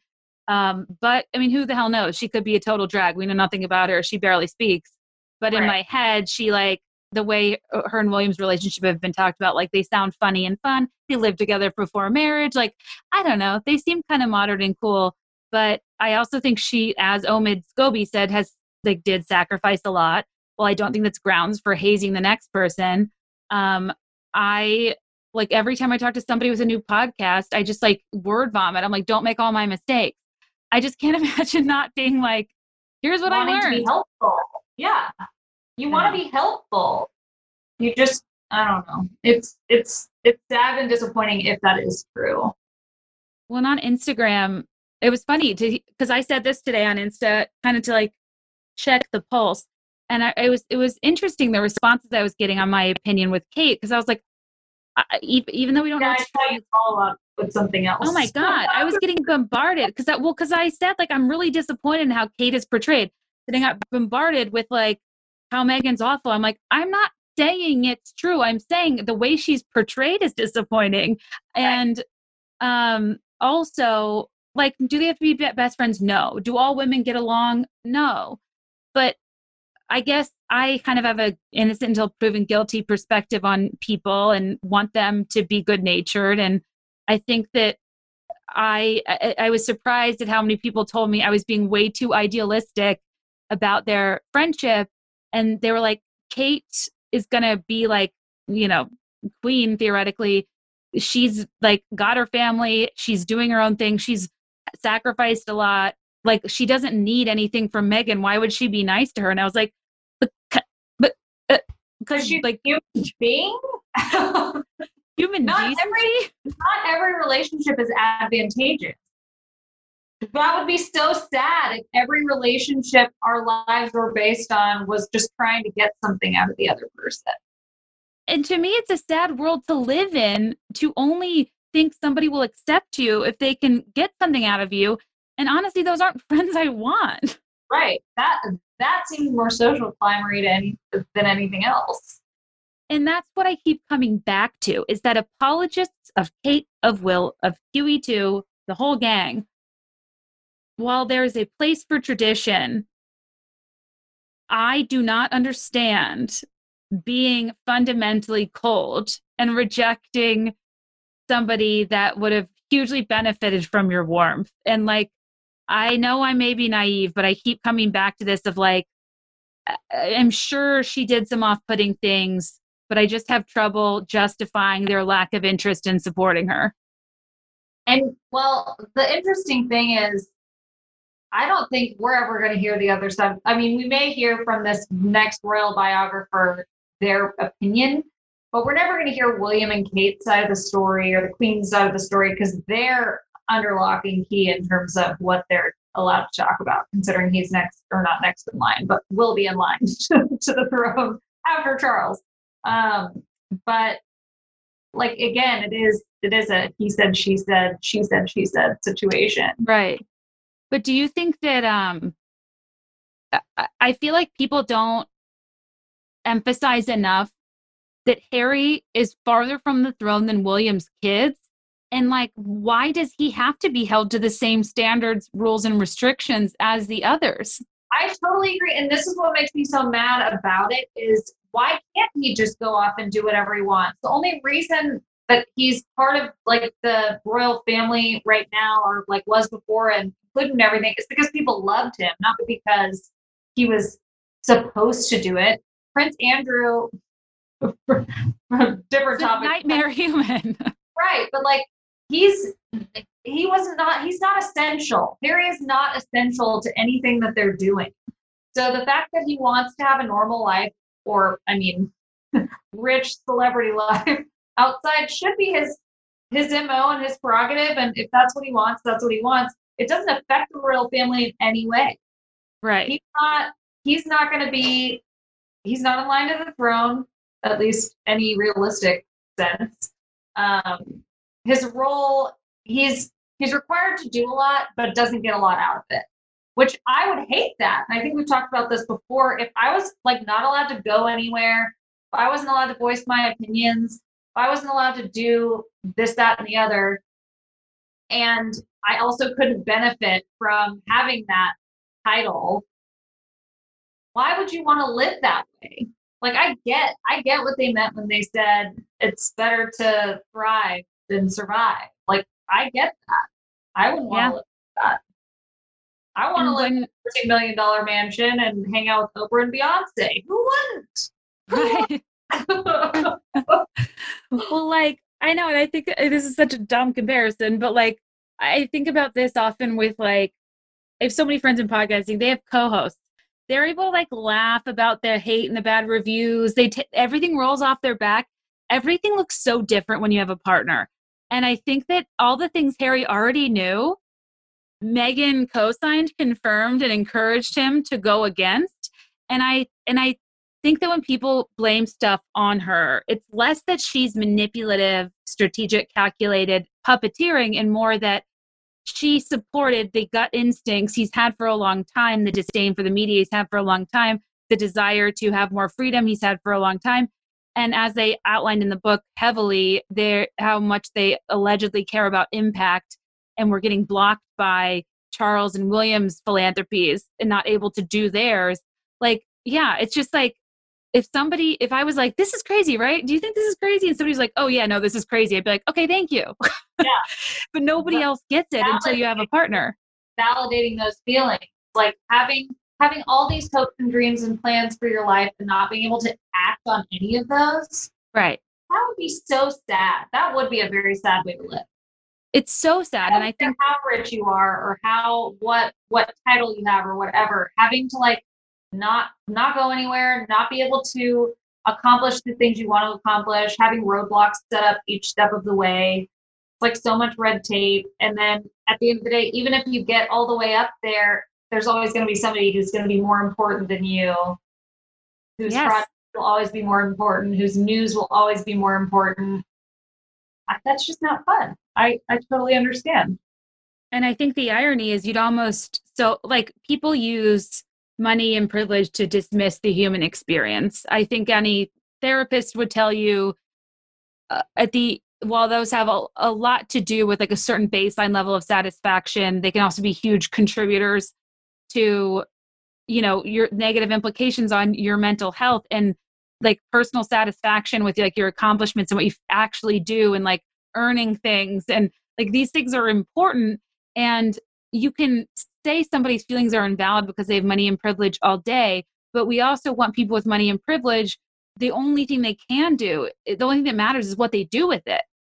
But to be yeah to to not only be not given the benefit of the doubt because of your position but have your position also block you from having any meaningful impact to Right. make that position worth it is this crazy thing that i didn't really think about until i read this and i was like yeah even though a lot of people are going to say they're blowing smoke overemphasizing their their desire to be philanthropic i'd actually argue if i was a person with unlimited means who deeply cared about issues and i do but i, I can't do anything monetarily meaningful and if there was bureaucratic red tape in the way for me just helping people out i'd be like are you kidding it should be easier it should be easier Yeah. and and i get all of that stuff and i think when meghan co-signed it it should be fair as meghan said it should be fair exactly Style blogger appearance featuring Ralph Lauren clothes. Um, and so that's how she knew this girl. And the girl who works at Ralph Lauren's father is really good friends with Prince Charles. And so that's how the girl at Ralph Lauren and Prince Harry know each other. They grew up going skiing together. And so some people Mm. say it's never been, or even according to him, it's never really been confirmed who set up who or who set them up. Um, but it's rumored to either be Misha Nonoo or this Ralph Lauren person for introducing them. Apparently, they were introduced by the Ralph Lauren girl first, but like it wasn't date like then. Like it was just like they oh, the group hang yeah, but it wasn't even, but I don't even think that was part of a setup. I think they met previously, like oh. just ah. somewhere where she was with the Ralph Lauren person. I don't know. It's, there's a lot of mixed reporting there. because I always thought the Misha thing was so interesting because like well, a being close friends with her, she would understand her connection to Prince Harry, given that Beatrice and Eugenie were at Misha's first wedding. right. So Meghan would be very aware of that connection, Right. and you know the that's that was kind of the joke to me of the off-putting. Like, well, is he kind of it all?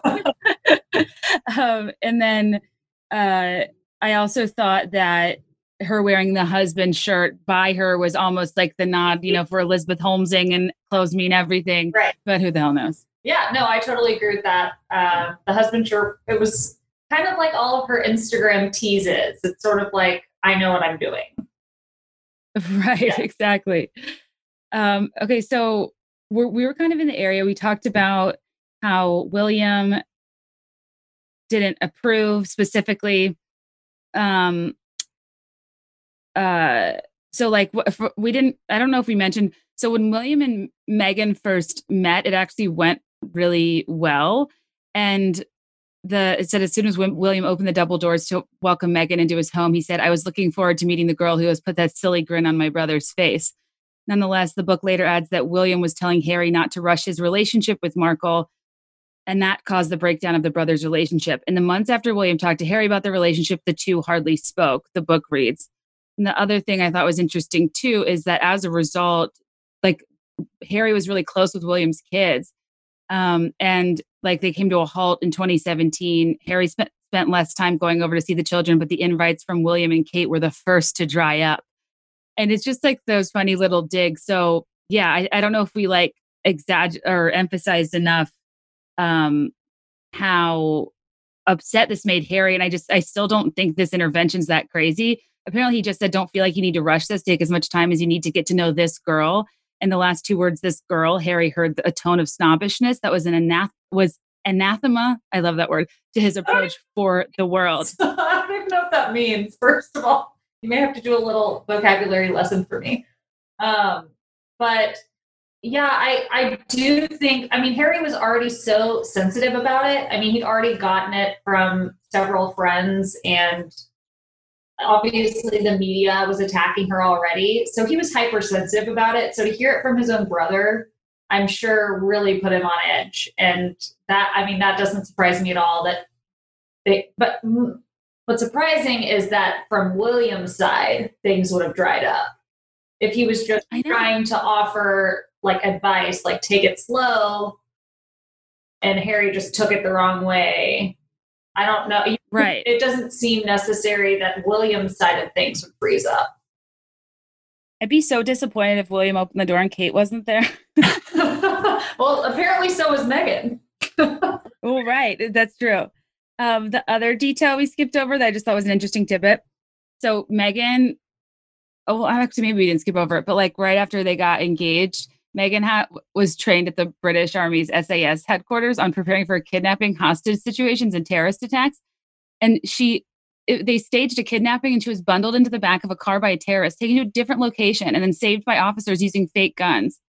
Um, during the mock kidnapping, Meghan was even taught to develop a relationship with the enemy. She was also instructed on how to drive a car while in pursuit.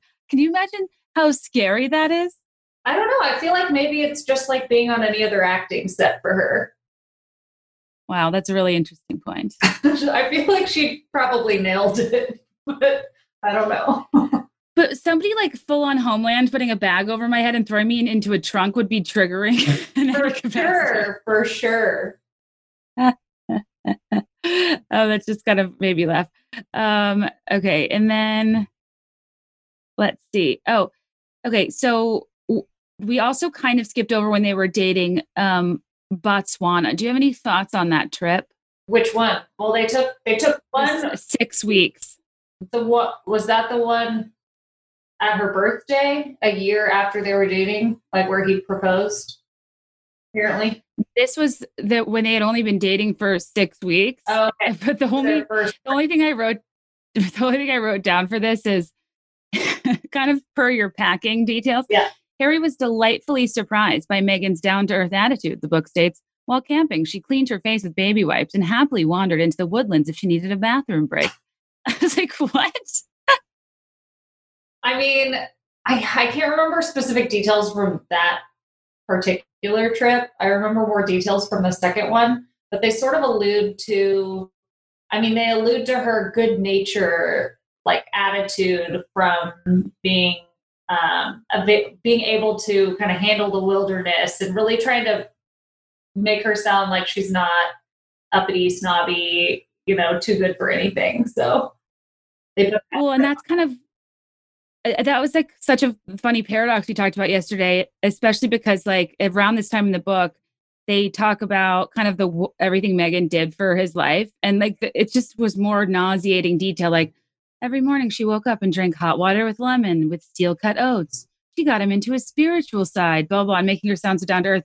but then she he would talk about the $4500 painting and the expensive champagne and uh like all the accommodations and I'm just, I don't know, it just was so annoying and it was like whiplash between like charming humility and off-putting lavishness. Right. And it also the mention about her turning him into health like a health nut is another response to tabloid stuff. Like every turn in this book is basically addressing what the tabloids wrote and being like, well, he liked it though.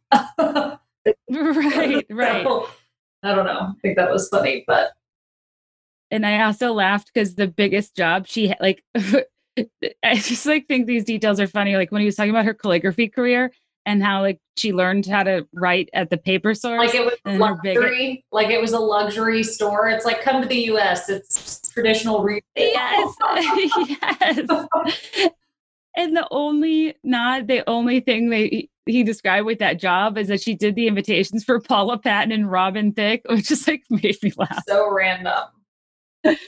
so random. Um, okay, so when we get to the engagement, Harry and Will are on the outs. Harry and his BFF Skippy are on the outs. People tried to intervene, saying it was going too fast. He didn't care. Now that in retrospect, I'm like, yeah, this is pretty fast, but I also get it. She was 36. Like, Yeah.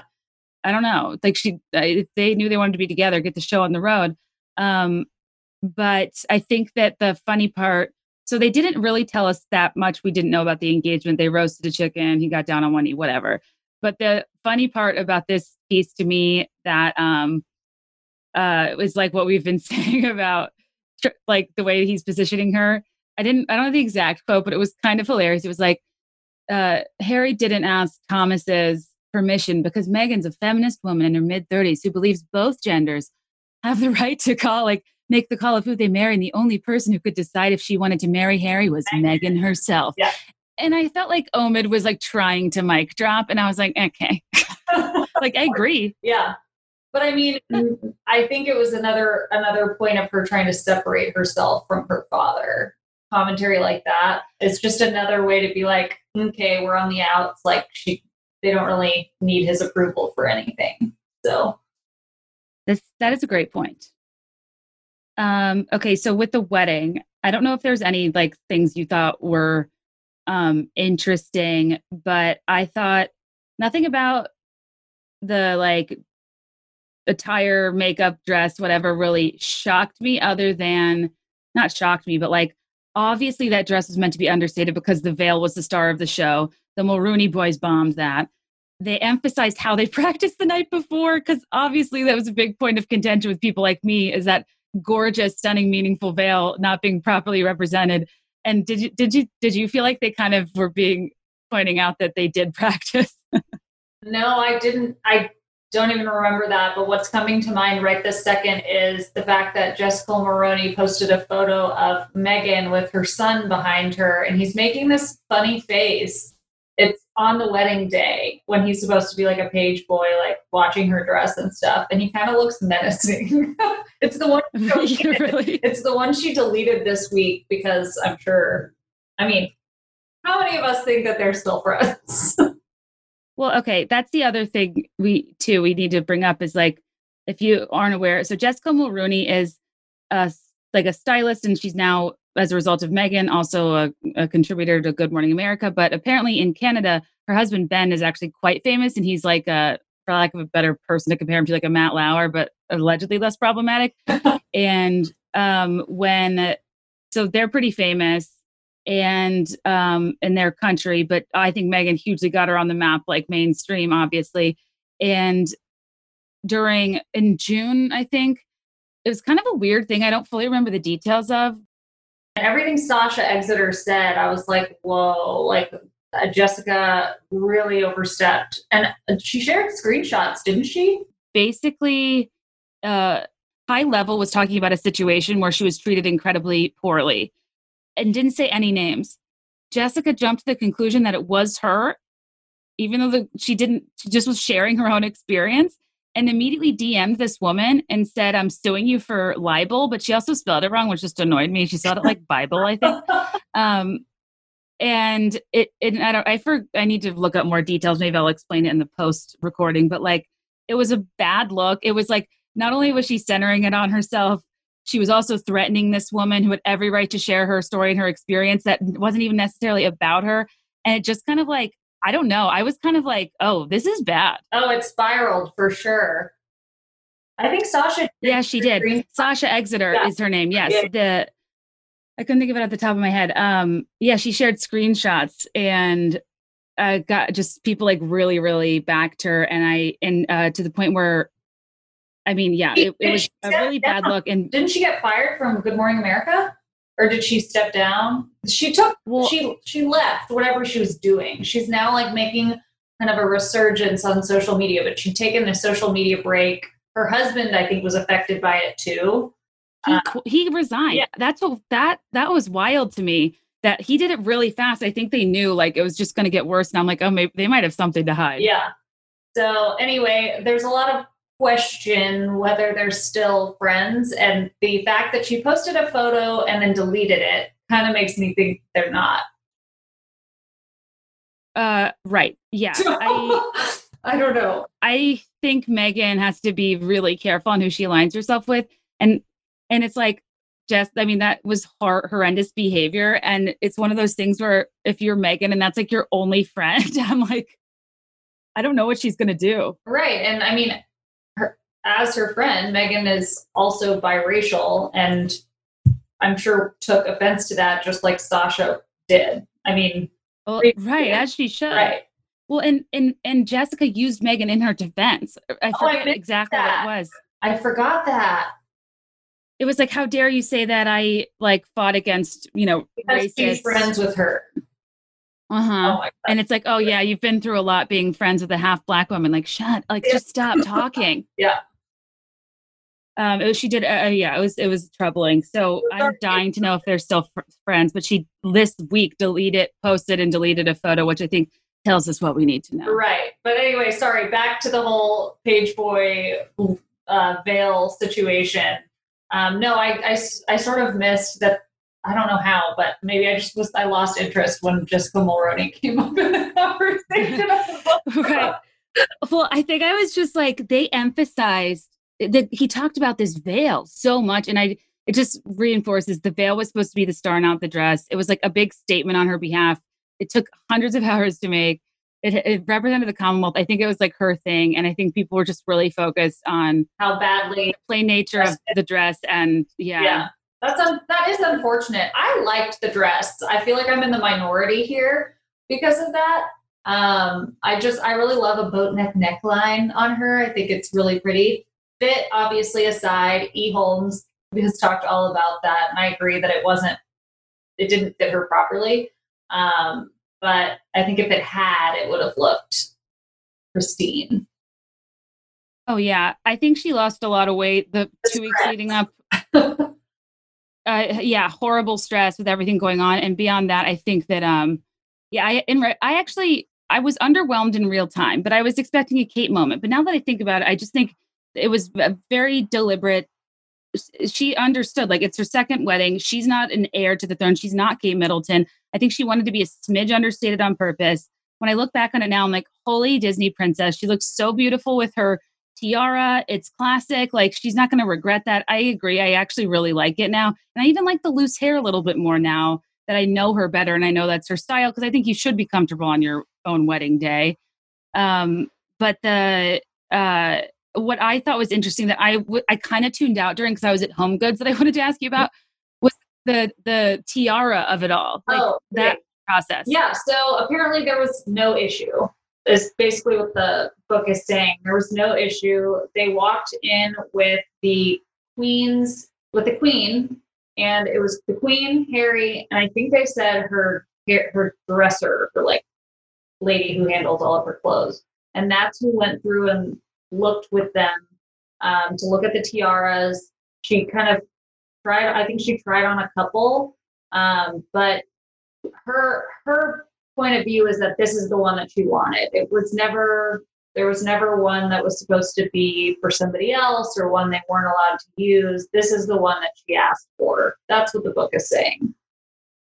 because the rumor was uh was it She wanted a con- she wanted one with emeralds, apparently, according to like tabloid reports. And there was a, apparently a conflict because it came from Russia or something. And then another article claimed it was something that saving it for Beatrice.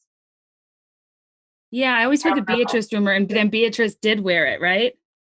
Yeah, but I don't know. I, I feel like why would they lie in this book about it and act like Yeah, it's kind of a dumb thing to lie about. But I thought there was a conflict, like the, the big problem was the scheduling of the yeah, the um, placement of the tiara, like with the hairdresser. So Meghan was trying to schedule her hairdresser to be in town to place it and like figure out her hair tutorial or not tutorial, but preview, whatever you call that. Clearly, I've been married. I don't know what I'm talking about. trial, trial. I got it. Um, so she was trying to get that scheduled, and apparently the queen's like wardrobe person who was supposed to be helping with it literally never responded. And Meghan followed up a number of times. She could not get a hold of her. And so that's when Harry stepped in and we had a problem.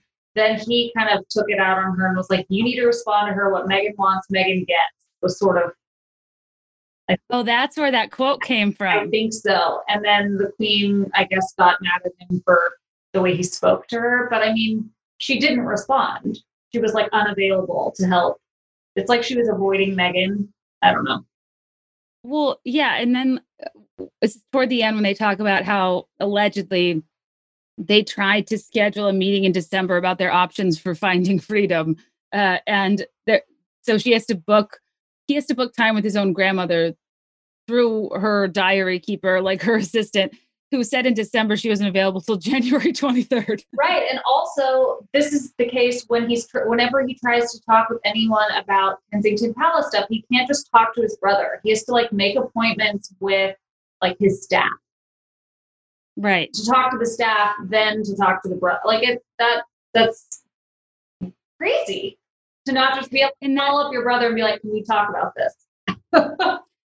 Right. And then I think that shed light on the volume of leaks because I, I was always kind of like, I don't know. That seems like crazy. Just like t- WhatsApp your brother in an encrypted text. Like, why does everyone know everything? But I didn't realize that, like, your family business is also official business. So you are always going through other people. And there's so many people involved with everything that it's impossible to keep things a secret and then impossible to track who leaked it and if it's motivated by William or Charles or anybody like that. And I was like, this is a miserable existence to not be able to talk to your family members without 20 people being copied. and without fear of something getting released to the press that you don't want released. I totally understand why he didn't want to write down a list when they were working on their exit plan. I totally understand why they don't want to share things with the Royal Rota. I mean, they're not allowed to keep anything to them, or they can't keep anything to themselves because it gets leaked or exposed in some way.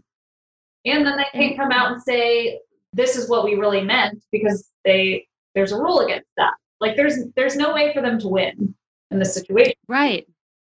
And then poor Meghan, I'm sure, gets into the system and she's like, oh, great. I love a planner. I was recruitment chair. I, you know, oh. interned in Argentina. I'm going to crush this.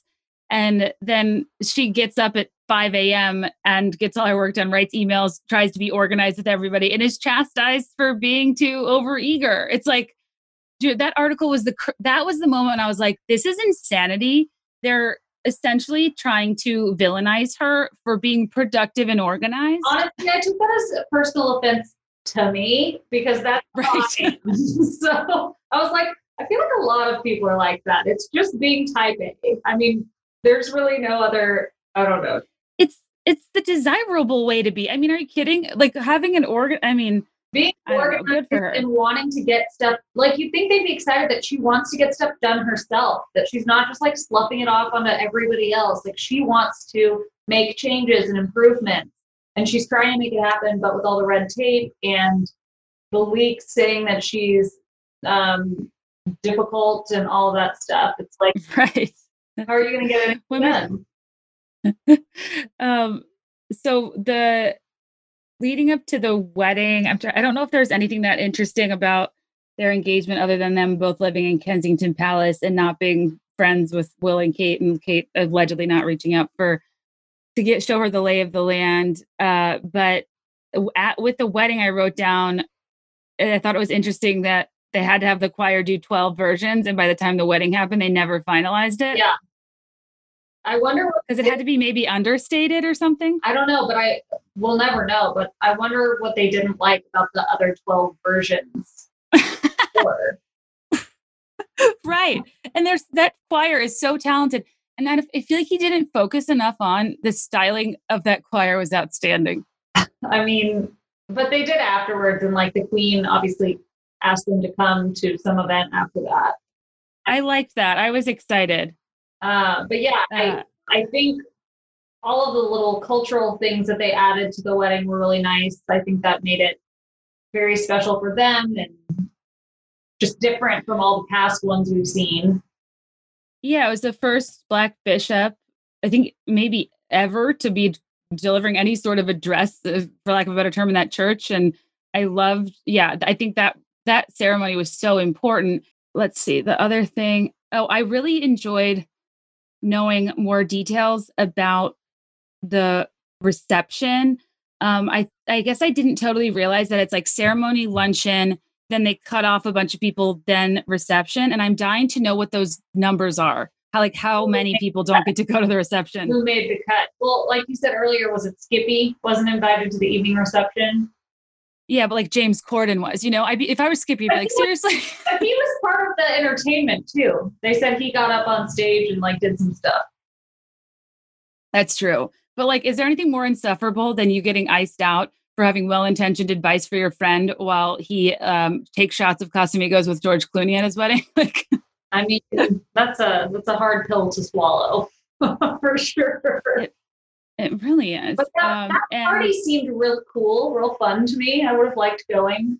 Um, again, they got really detailed about the food. Couldn't care less. Couldn't care less Something about leaks. I remember them talking about leaks. I don't know.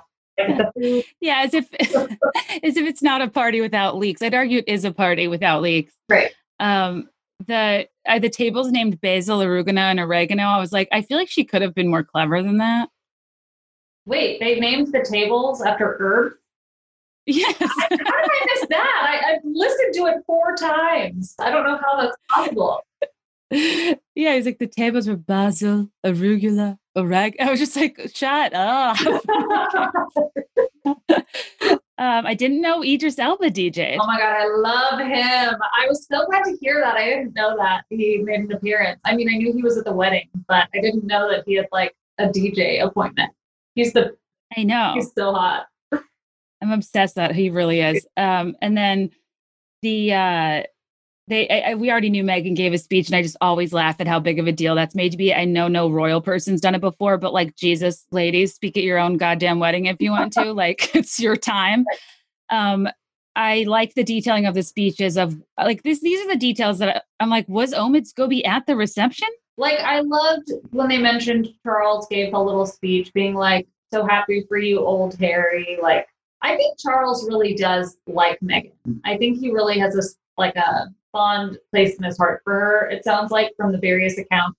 I don't know if that's true now, but he certainly was when they were getting married and She called him a second father. yeah, I think they I think they have a good relationship. I mean, and Charles, like, he is, I mean, we were really young in the heyday of his controversy. He was not well loved. Theoretically, he's technically a pretty progressive royal, given the controversy of Camilla, his mistress, is now his wife. He, he divorced Diana and treated her horribly. Diana was like a crown jewel. Like people, like Charles has been through it, and um, I don't know how to feel about him, but I do like that he stepped up for Meghan. And I feel like, given his experience and him having to be a bit progressive in his life choices, I think of anybody, he would maybe be the most empathetic to Harry and Meghan. And But he's in an, a worse position than William. He's like going to be king any day now, Right. and he he just is can't. He already is at. I think to him getting so upset about his uh, royal trip being eclipsed by Harry's announcement. You know, protecting Meghan, and at the beginning, at first I was like, Charles, like, come on, you've had a million engagements, relax. But now when I think about it, I'm like, Charles has spent 20 years trying to get back in the public's favor before he's king. And like, he can't mess up before he's king. Like, he needs them, the country on his side, and it's like imminent. And I get that he has to tread lightly. Right. And I mean, I think he's still not totally in the public's favor. Could be wrong, but that's what I was. Yeah, I, I, I don't. Know. It's a. Uh, it's not. He's. Everyone loves William. I'll say that. Yeah, I don't. I have no pulse of like how people feel about Charles. If I'm honest, I don't really put any thought into him. Like I don't even click on his uh headlines. Like yeah. I just have no interest. Yeah. um. Okay, and then anything else about the? Oh, the only thing that uh about the wedding was like, "Does anybody know how to play the piano?" And Elton John's like, "I do," and I'm just like, but I did have a goosebumpy moment when he talked about playing Tiny Dancer, and I was like, okay, so does every Howl at the Moon. But when he brought up that it was like Blue Jean Baby, LA Lady, I was like, oh, that was probably really That's sweet. Really. And um, I would do anything to hear Circle of Life live at my w- own wedding. Like that is like, I mean, can you uh, magic and Africa being so special to Harry? Yeah, Africa. I mean, it all ties in. it was so good. So yeah, I just I, I don't know if if people are on the fence about reading this, even just like the wedding stuff, I think it's just fun to listen to those little details. I feel like Omid, it sounded like he was there, like he literally knew everything that went happened at the wedding. It sounds like the reception was really fun and charming, and they let loose. I know Merritt and I have talked about it ad nauseum. I just want to reiterate, I I just think the moment of all moments was Meghan stepping out in that high neck dress with the drop earrings with Diana's ring going in the is was it a Jaguar? Like oh, it was just so a moment. Stella McCartney dress.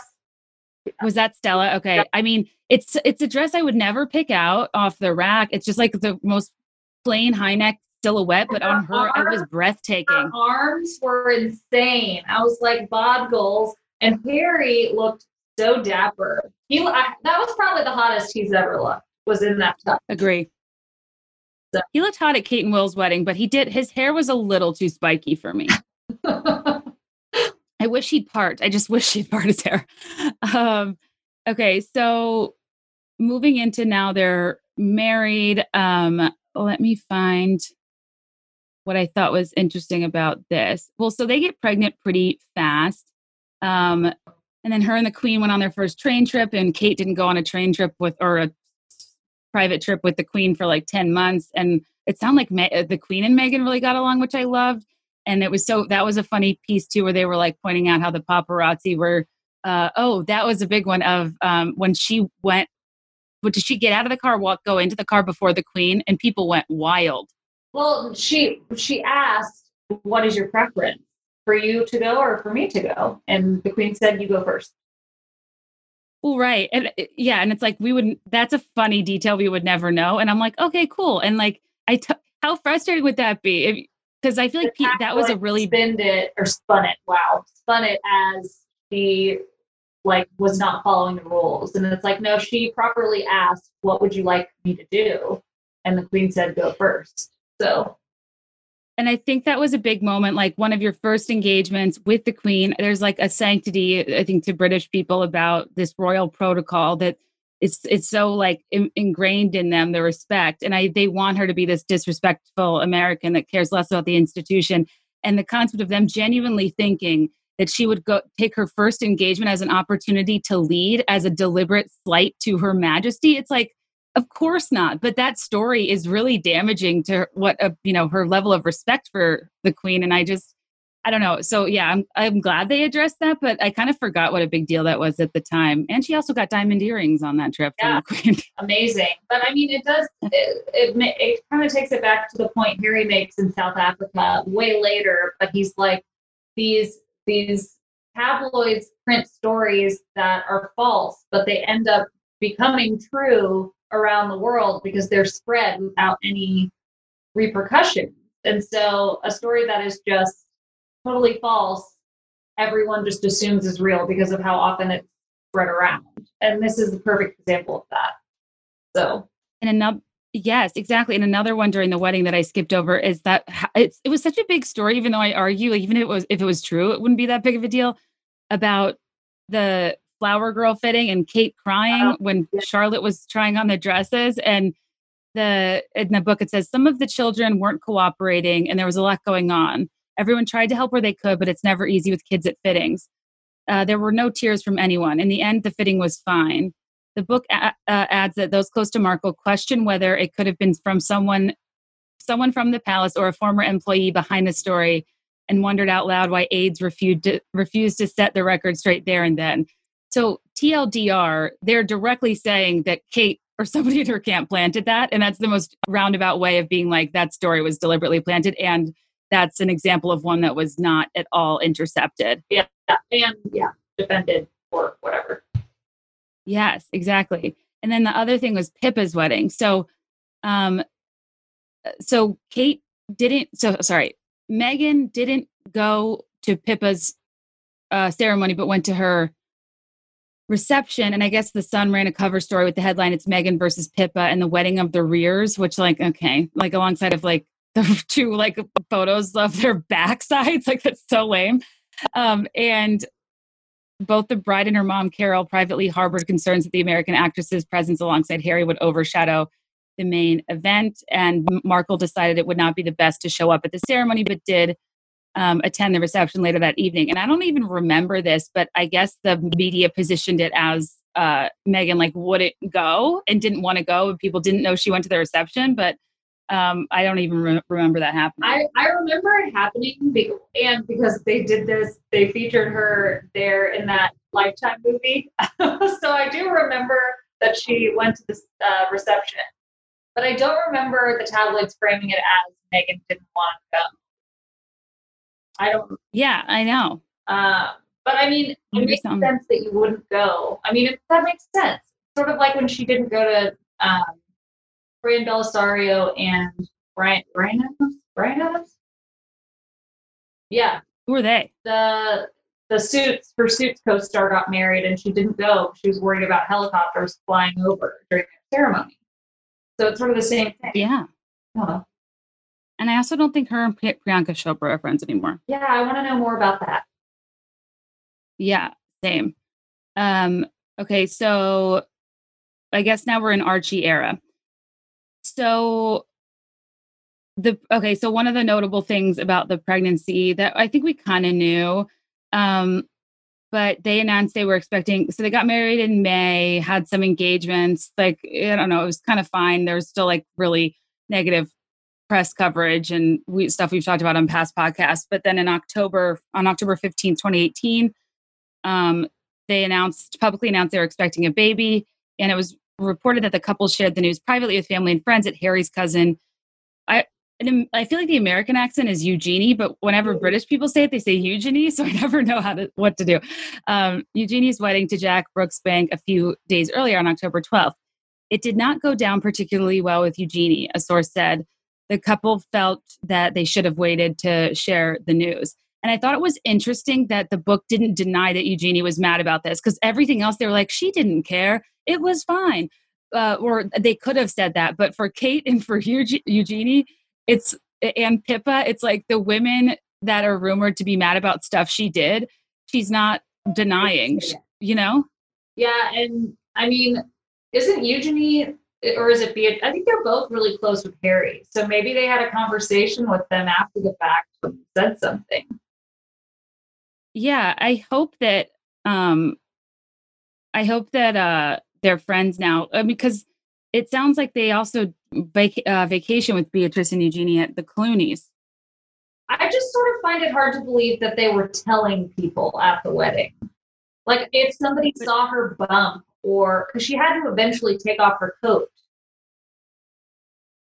Remember right that coat buttoned at the top i mean i feel like i don't know I don't know. I just part of me wants to believe that she she and Harry weren't just like telling people because they hadn't even announced it yet.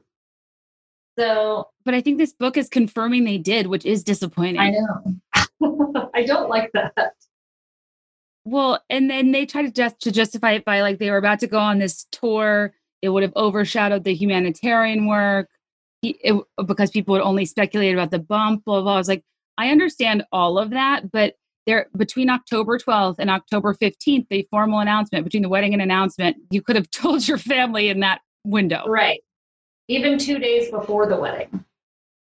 Right. It's so ridiculous. Yeah. Um so yeah, with her pregnancy, it sounds like the press understandably like really, really wore on her. And this was a very isolating period in her life where she was in Frogmore Cottage this is where all the press about their renovations and the public tax dollars go haywire. The big Um, th- that she held her baby bump uh, too much allegedly, which I kind of just understand from like a place to rest my arms. And I'm sure it's weird to like you like be 3D printing a human, and you're just like? Like your body's in- not a normal shape. Like I'm sure I'd be fixated on it. And I think we've talked about this before, but she already, when she's taking photos, already kind of holds her arms out a little bit to show space. That's right. Um, and so that's just a natural place for her hands to go. She was always holding her hands in front of her stomach, but more like hand to hand, not hand to belly before she was pregnant. And now she's pregnant, and so she had somewhere to put her hands. Yes, if you look back at old exactly. photos, you can see she's doing it prior to pregnancy. Right and if you looked at photos of those tour if you looked at photos of that tour um otherwise you if you wouldn't necessarily place that she was pregnant at that time because it was subtle Yeah. uh in terms of his full name which as you know bothers me that his name is a nickname Yeah.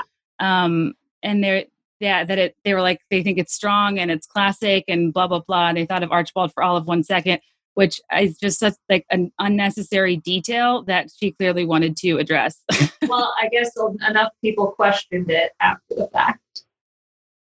Yeah. Is that something that bothers you? I forget. No, it doesn't really bother me. Um, and it also kind of with the, I mean, they didn't know this then, or maybe they did. With the Future Foundation, it's Archewell that they're Mm-hmm. coming up with. So I don't know. Maybe they were holding out for something like that. They didn't. What is the well? I can't remember. Me neither. Um, but this whole thing was just so funny. They were like, she was so uncomfortable, but she did not complain. Like she, uh, it was. Then by the time that she has the baby, a she was like way overdue and super uncomfortable. Um, they like addressed how people accused her of wanting to go this one doctor because they do C sections. He basically confirmed without confirming she gave birth naturally. When I guess they've never revealed any details about the birth. Um, I thought it was funny that like one of the things about that when they introduced Archie, um, when she was in that like white belted dress, the the press at the time was like they were, you know, came out and talked to people for all of five minutes, like thanks a lot, as if it was kind of like short. But the book was like they were supposed to be there for three, but they stayed for five. Like they stayed longer than they needed to actually. Right. Um, I did think, I mean, there was a lot of controversy about when they brought Archie out because they were given two days. And, like, of course, with Kate and William and their babies, they see them the day of, which I don't think is necessary. Uh, but it does make you wonder if she needed more time to recover or something like that from a potential C section or something like that. Yeah, I kind of assumed that, and like, it's no, is it our business? No, No, but I just thought it was a, and I just thought it was a weird thing to clarify. I'm like, well, I didn't really care either way, but um, yeah, it sounds. But the part in this that really spooked me too, the way he said something, I was like, I kind of shuddered in terms of like the commentary about not getting to meet Archie and not seeing his baptism or whatever. Uh, when he was reading it, it was so creepy in terms of like we the public own you. We are entitled to your child's information. We deserve to see your child. Like i was like oh my god. As a as a mother you would be like fuck off. Right. I, I, I would have no no tolerance for that in any position. I don't care. Like because at the end of the day it's just that it's a child. Like relax. Right. she's doing what's best for her. She even says that later in the book. It's like, you want me to serve this child up on a silver platter after you've been basically talking shit on me for however long I've been here? No thanks. Why do you think you deserve that? That, yeah, that's a good point. And I feel like that happens with so many celebrities, a la Taylor Swift. It's like you have so many more fans than you do haters, but the haters are louder and they completely saturate the commentary space, giving you an idea that they all, everyone hates you. And the people that love you just aren't like in the comment section. And then every, you don't feel like you owe anyone anything because they all hate you. And it's so sad because people like you and me that like eat this up are penalized because of the people that the bad behavior. Yeah. It's annoying.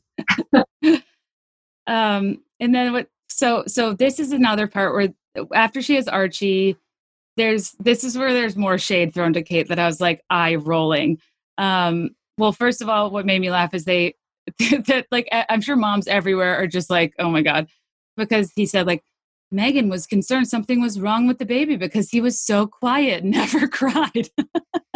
I mean, I was like, good for you, yeah, Meg. Like, no, everyone's hating you around the world with that. um, and then so I okay, the nanny. So they are Oh, yeah. night nurse. yeah, The night nurse was hired the second. Yeah. I thought that was interesting. I didn't ever remember hearing that.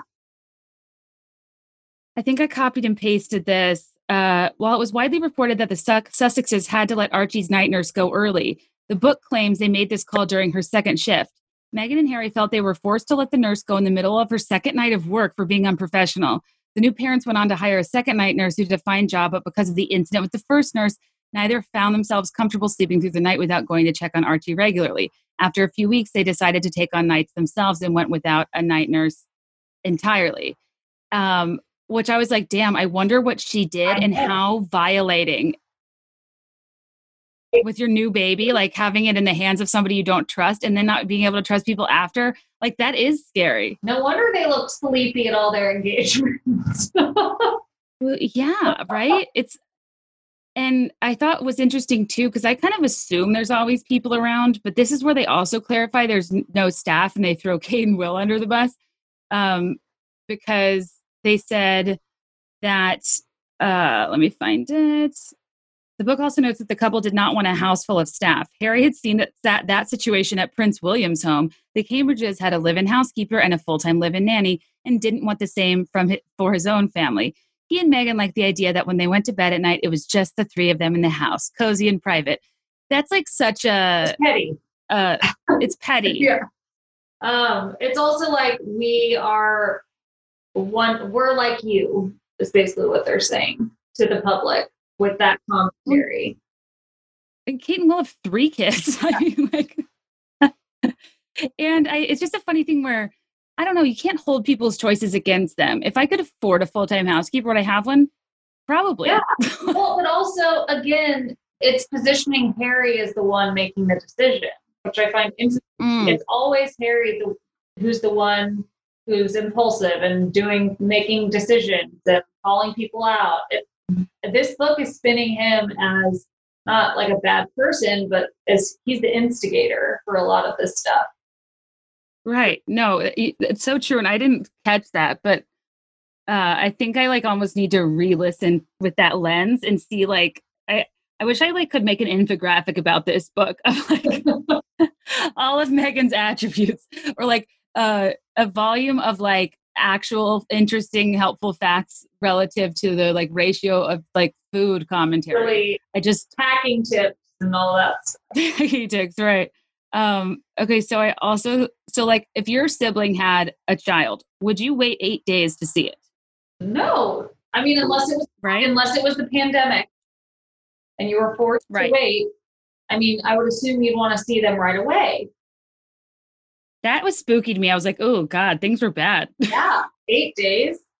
But As they're in their first child. you wonder, It's a big deal. but did the I can't recall, but did the book spin it as they never offered to come, or that Meghan and Harry weren't taking visitors right away because they didn't want to see anyone for two days. They saw like the Queen, of course, but do you think they have Um, visitors that early? Nope, because they listed off it was a laundry list of people Like that, that met him. and Serena and Ellen DeGeneres.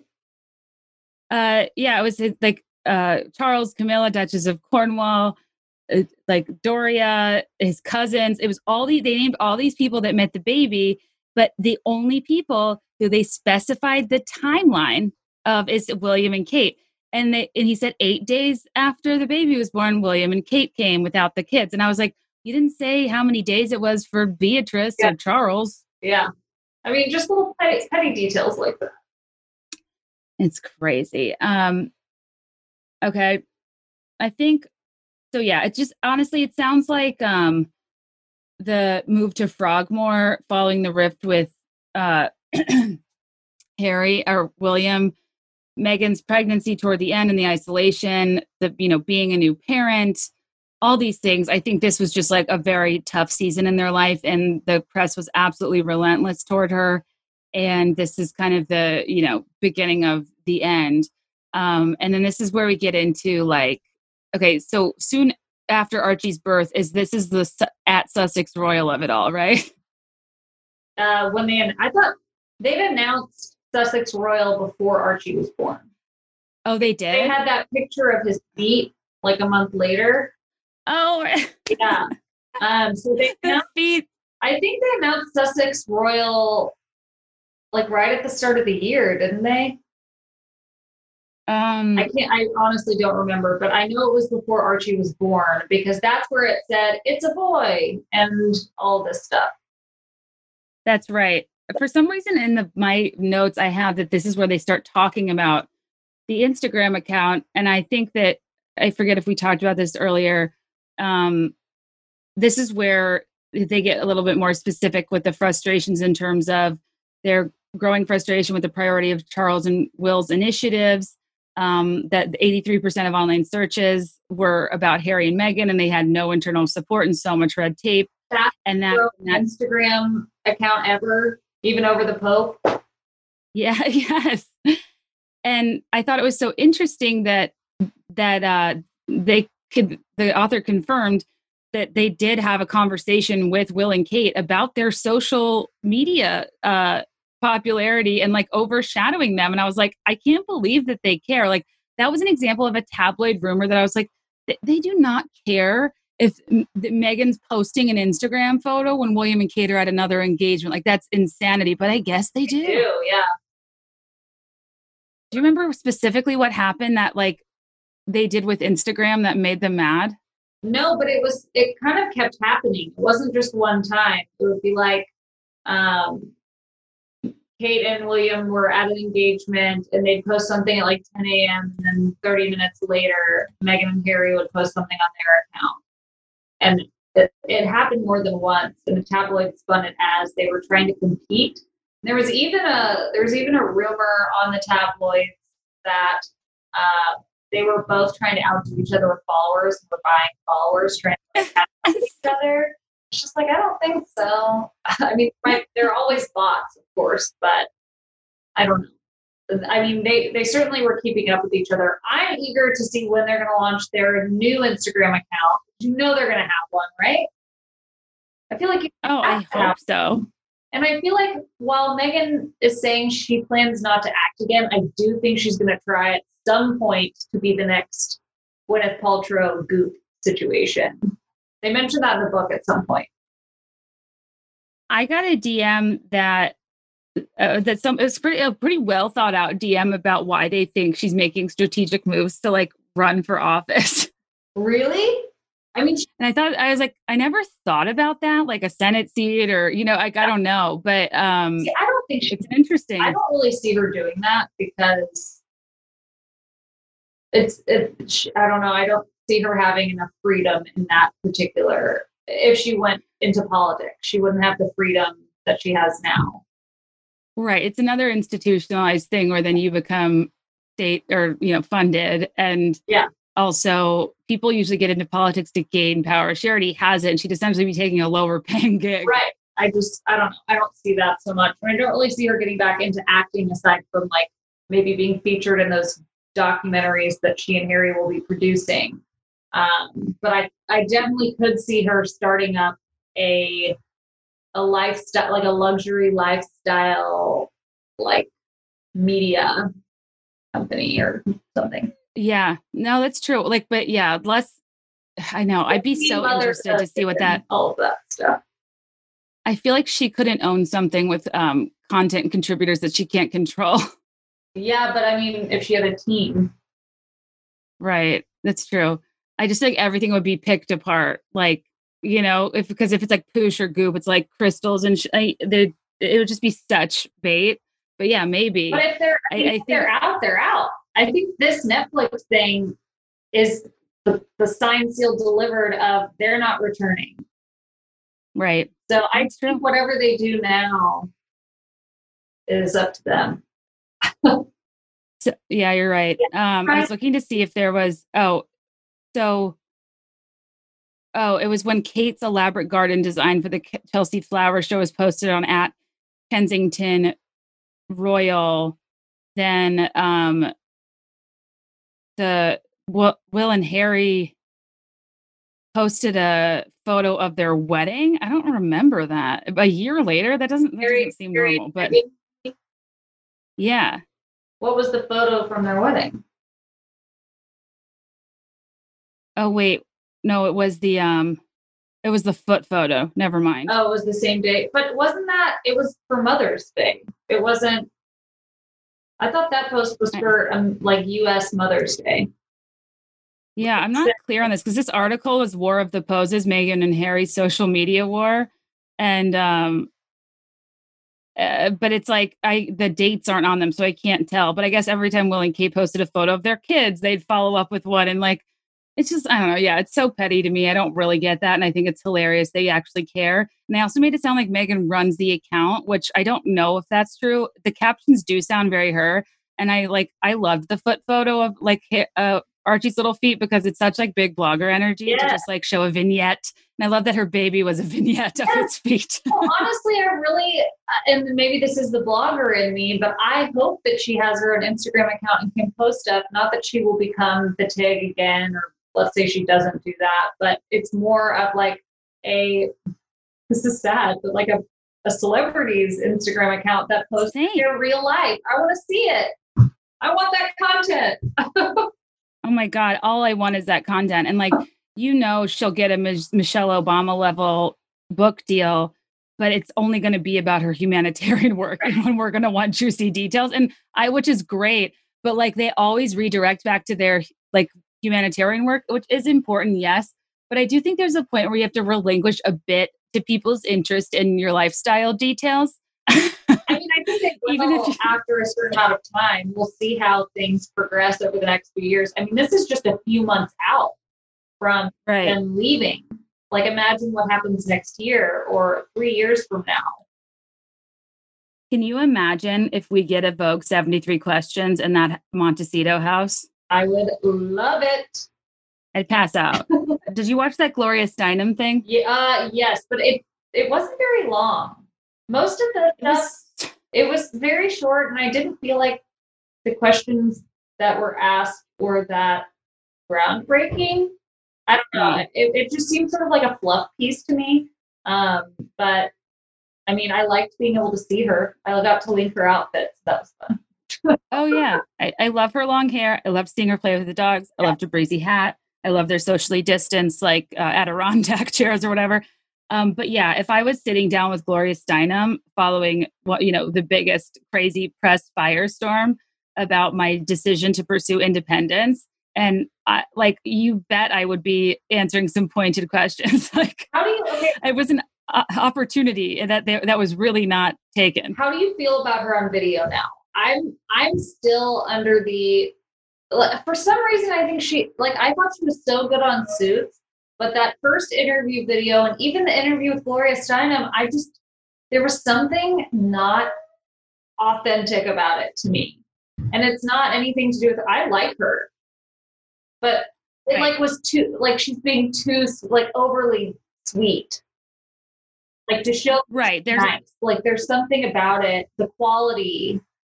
I don't know. And maybe that is how she talks, but for some reason, I when she's acting, you don't see that. So it just kind of surprises me that that is her personality, if that is true. there right. And that's what's so interesting is like I do think there's a difference between acting sincere and being sincere. Right. And I think she does a good job at acting sincere. And sometimes it's hard to tell. But then the then it becomes a function of like I don't know. I just know, like, as a per- like person that gets criticized for a lot of things I say or how I say them or whatever. Like, people are, I like hypercritical of how women talk, the way they talk, the words they choose, the way they ramble, whatever. But beyond that, sometimes it's like your people. The what's unspoken is that, like, it's not that she wants to be fake, but like she has to be so guarded and held back and controlled because everything can and will be held against her. Yeah. So I agree with you in that it sounds so, it, it does not sound authentic at all. And my benefit of the doubt side of me that wants to be like, she has no choice but to be overly prepared and rehearsed because she's been burned so many times. Yeah, that's a good point. I didn't think about that. So I just, I, so I don't know, but I agree. It's almost frustrating to watch sometimes because I think she's, well, and the other thing I'd say too is there was, I feel like this didn't get a lot of coverage, but um, we mentioned earlier how her her maid of honor in her first wedding and her childhood best friend sold a bunch of stuff to the press, which I'm still shook by. That's so disappointing. Like Yeah. your maid of honor? Are you kidding? Yeah. She's Um, still friends with her ex husband. I think I said that yesterday. The girl is. So, Oh, right. That's so right. there's there's got to be something there. Um, but yeah, And she she released uh, one of the videos that friend released i saw a couple years ago and it's this like 10 15 minute home video footage of meghan and her friend riding around in a car and meghan just like talking about la and certain neighborhoods talking about her strange relationship with her father and it's this lens into meghan's like actual natural personality when she was like maybe like 18 to 20 and it's kind of funny to watch because she's so chipper and upbeat and sweet and high energy and almost talks very similarly to how she does now. And I need to link to it because even though I feel bad because it's like leaked footage that her shitty friend released, I kind of it made me feel like this is actually um, who she is, like a really enthusiastic person. The only way, the only reason I would disagree with that is, um, it maybe it's particularly around other people versus when she's giving speeches. Because when she gives speeches, she is on it, and I want to listen to everything she has to say. Like you can, she like demands attention when she's like on a podium or whatever. When she knows what she wants to say, it feels authentic. I love every second of it. But when it's like an interview, like the Gloria Steinem one or the BBC interview of her engagement, there was something that felt weird about it. And I don't know if it's she wants to stay more can't, and so she's holding back. Like when she's doing those speeches, I feel like she writes them and she like has control over that and she enjoys it. Maybe it's a sense of control, a lack of control. That's an interesting point because you're right. Her speeches are awesome and the conversations are awkward. Even too, I think about that like panel her, Will, and Kate did. And she just came prepared with sound bites and was like, women don't need to find their voice. They have one. They need to be empowered to use it. Great quote, totally premeditated. Yeah. Uh, which is fine. But yeah, when you're not in the context of a speech, it doesn't land the same. Right. So I don't know. It could just be um, in a group setting. It's different than when it's just her talking by herself. I don't know. My, my I, will- I will forever be charmed by that the speech before she was famous for it was at the UN where she talks about Procter and Gamble and the Nick News and her the laundry detergent. That speech is incredible, and that and that that was an example to me of like people act like she kind of just I don't know came out of nowhere and now wants to be like this uh, humanitarian and like leader and that's like pretending to be this great person. I'm like no, like that that speech is an example of like this is stuff she's always cared about, and like she was she's involved she was involved with so much more humanitarian effort than your average celebrity before Harry was even in the picture. Yeah, and even when she was little, and the when she wrote Right. all of the, I, I would never have thought to do that. I mean, No, she's, she's a was like- different, she's a different kind of gal. she's a different kind of gal. I was just like watching like people jump naked into the pool on the real world Hawaii when I was 13. Like I was like I was was playing. I mean, I don't know how old she was there, but I was probably like playing with Barbies or something. Didn't care I know. like that. Who's thinking about feminine? I I truly like did, I didn't even understand gender equality till I was maybe like 21. Agreed. And you know she's well educated. She's gotten involved. I mean, she worked in Argentina. I mean, she's she's had so much worldly experience outside of what Prince Harry has been able to help provide with the royal family. Like she's very cultured and knows her shit. She does. And um, I, before I forget, some uh, yesterday on Instagram, I was talking about uh, Meghan being having like big recruitment chair energy and uh, or no, big pref night energy specifically because pref nights when you like try like look into people's souls and talk about sisterhood and it's so creepy.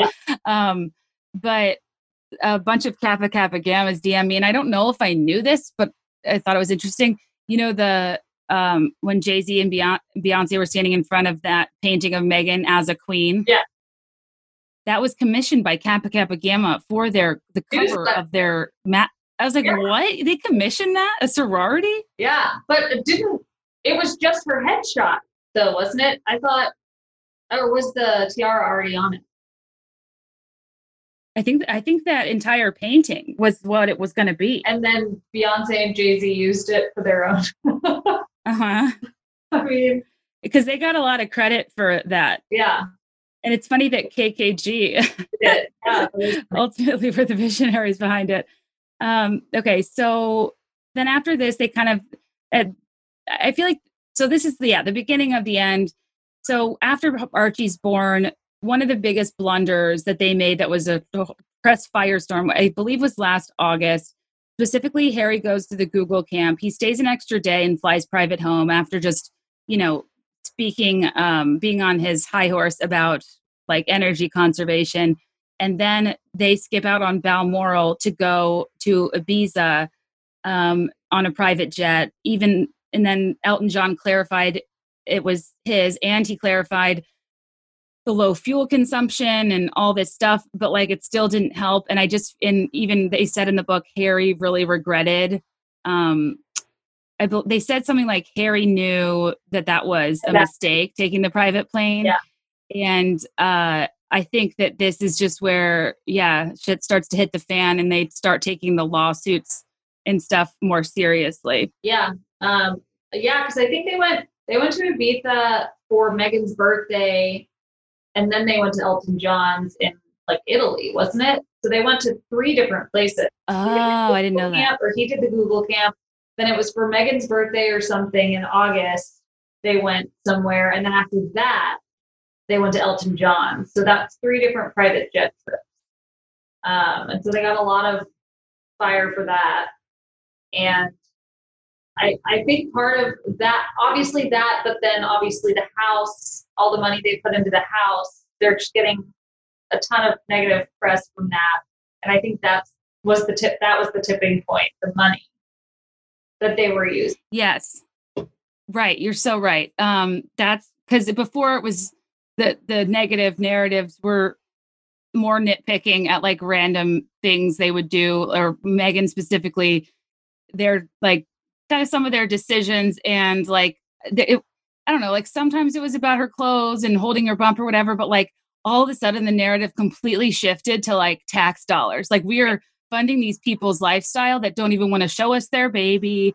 They won't go to Balmoral. Like so they stopped doing like I think they they put their guard up, and then when the perception was they they were spending uh, the taxpayer dollar, which if you read Sussex Royals uh, FAQs, they're they're really not. It's, the smallest percentage. I talk about that on the last one Merritt and I recorded in January, but um, yeah. So you're right because I think that the finances and the media are the two levers that made them want to ultimately find freedom and leave. And the so after this late summer media firestorm, and then there's September happens. Then in October is when they file the lawsuit against all of those newspapers, specifically for them publishing a letter Meghan had written to her father and taking certain pieces out of context and whatnot. And I know it was a total violation of privacy, and they have the right to sue. And the and Omid Scobie was like, "Here's a list of all the people that have sued the press," and it, he like named all the these people from the past like two centuries Right. to like clarify like this isn't that unprecedented. Um, and while it was a violation of privacy, I remember thinking that that uh, leak made Meghan look really good. The letter that she sent. Yeah, Yeah, but then they like remember they did like the handwriting analysis and called her a narcissist and all this stuff. They like really delved into it. people are such armchair diagnosers. Because I'm a solo podcaster, people call me narcissistic all the time. I'm like, I just don't have a co-host girlfriend. Like, I'd love to chat with somebody else, but I sound very full of myself because I talk for two hours. But I don't Um, you just have a lot to talk about. It doesn't mean you're a narcissist. right. Well, I mean, maybe I don't know, but it's just it's a funny term people use uh, for women like so quickly. Yeah. And I'm like, I don't think you know clinically what that means, but okay. I didn't realize Um, you could tell that by looking at someone's handwriting. Well, yeah, pop, pop the popular girl handwriting of it's true. I mean, I have little boy handwriting, so one could say I'm a sociopath. You just don't know. Or you're humble. I don't know how. I don't know what the care. messaging is. I don't know. I, in my head, you had the neatest of the neat handwriting. Oh my gosh, no. That's so interesting. It's uh, real embarrassing. I think I was supposed to be left-handed, but somewhere along the way, I like went right-handed, and then I just can't write with either hand now. So That's a fun quarantine hobby, become ambidextrous. I could try, but I don't think. um, okay, so then they, yeah, they sue the press, and it, and would the next thing be the Africa trip? Uh, well, they they didn't announce doing the press until the Africa trip. They announced it like the last, Oh. the second to last day of the trip, and they announced it because the lawsuit was happening. Like it officially was happening that day. Um, they filed it, and so they had to announce it while they were on that trip. But they were also filming the documentary during that whole time. Oh, that's right. Okay, and I wasn't totally following. They were like on a WhatsApp thread titled hashtag Sussex Africa trip, and I'm like, is that is that that simple? Because I feel like I could have found that uh, hashtag, but that there there was like some weird communication happening when they didn't know Harry was going to do that interview, and like I didn't really understand. So like, did he go rogue and he wasn't supposed to talk about that lawsuit and the implications on his wife at that time? Well, I just just like everything else he said, he's scared of what could get leaked. So I guess they didn't tell anyone until five minutes before the announcement that they were even making an announcement.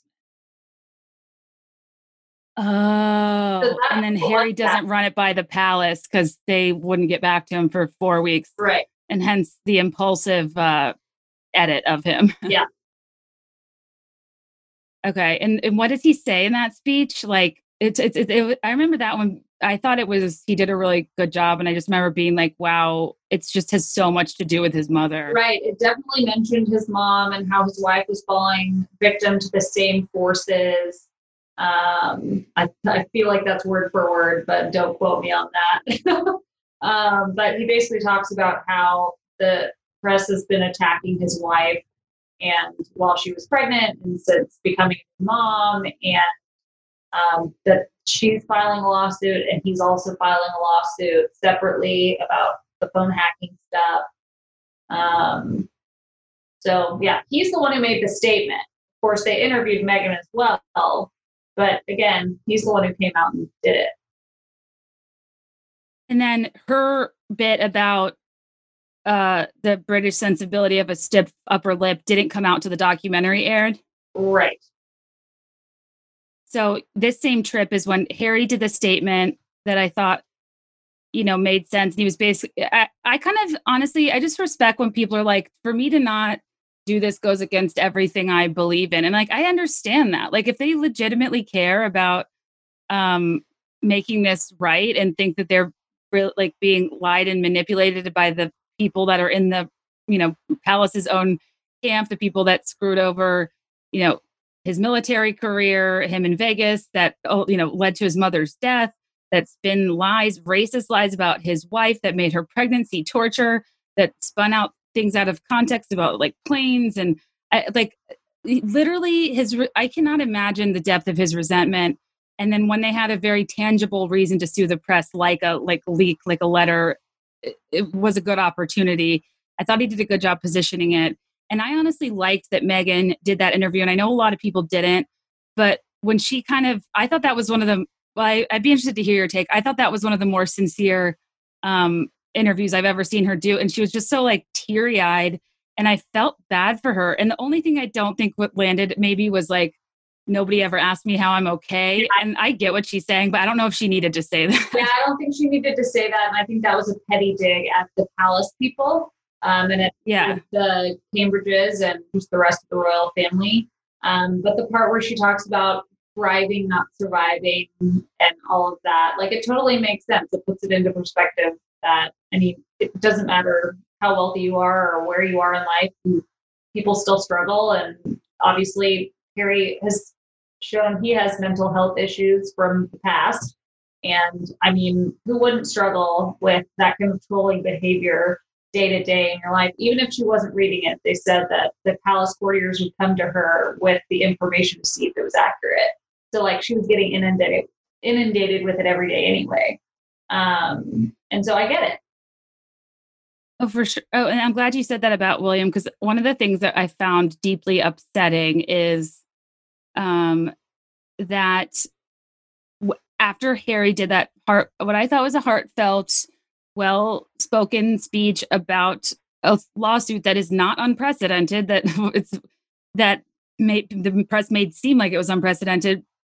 Um, and William, instead of contacting Harry, had somebody deliver a statement on William's feelings about Prince Harry's mental health. Yeah. Saying he was worried about him. I was like, that is awful. That's basically like feeding the rumors that he does have a problem.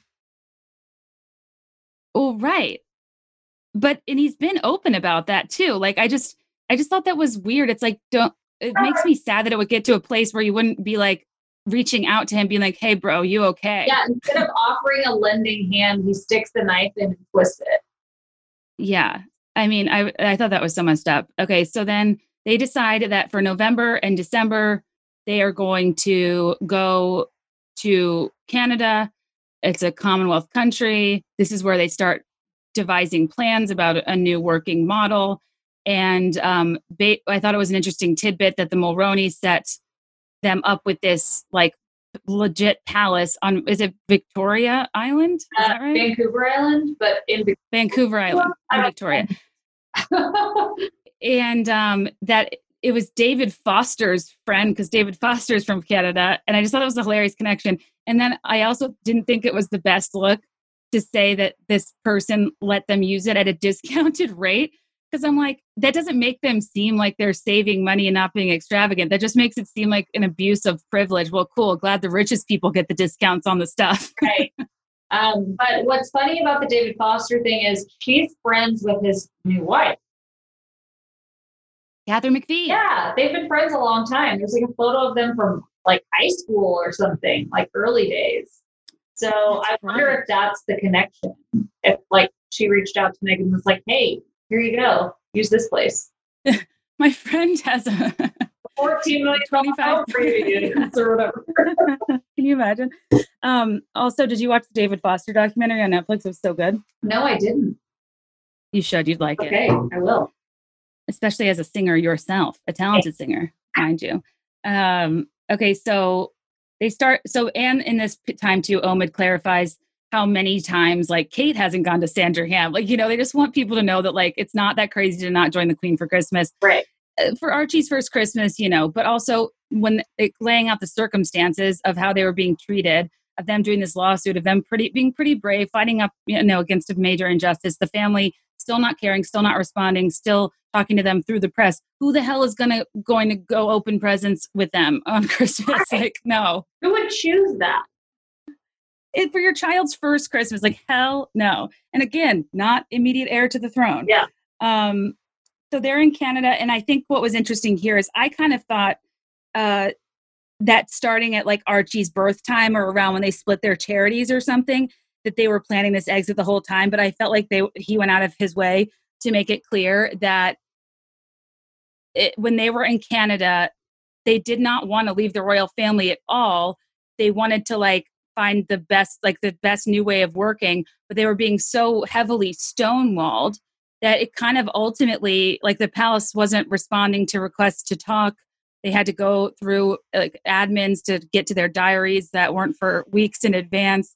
And they ultimately had to go to extremes, I think, and just make an impulsive decision because they weren't being receptive to like uh, wanting to compromise at first. So they kind of made it seem like it wasn't premeditated before then, which I thought they kind of always were planning it. And then they made it seem like it was kind of a last minute thing to just completely change the model to uh, leaving the royal family. And I couldn't believe they put up all of that on their website without ever running it by anybody. Yeah, that that was shocking. What shocked me about this book though is that it didn't because at one point at the very beginning of all of this, everyone thought that they had blindsided the queen with this announcement. But then right after that it came out that no, they've been having this talk for a while about them wanting to change their roles.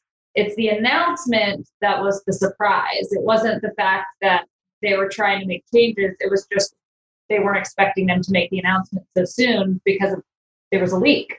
Um, but in the book, they did not refute the claim that it was a surprise. So no, they made it clear it was. Yeah. So that's that shocked me because uh, after seeing all the different news reports, I thought, okay, well, they had been talking about this, but I guess they just could never get anyone on the phone to talk about it. And so they just were like, well, fuck it. I'm just going to go ahead and post it and we'll hope for the best. And this is the only time in the book where he says that Harry hurt the queen. Yeah. So, which means that this was like so so devastating. Uh, I like which I knew, but then when you I and like trust me, I don't have a ton of like sympathy for the royals, but like I I, I think the queen's I, like I respect her and her sacrifice and service, but you know, I just struggle with the Prince Andrew of it all. But anyway, her support of him and not Harry and Meghan is just like astounding to me. But um, I think when you really think about her being 93 years old, this life she's completely devoted, and like, I don't know, it is kind of wild to think of them blindsiding her in this way and like writing themselves a new job description without consulting their 93 year old boss. but they they did try. I think it I think it's prudent to say that they were trying to get in touch with people at the palace to make this happen and no one was receptive.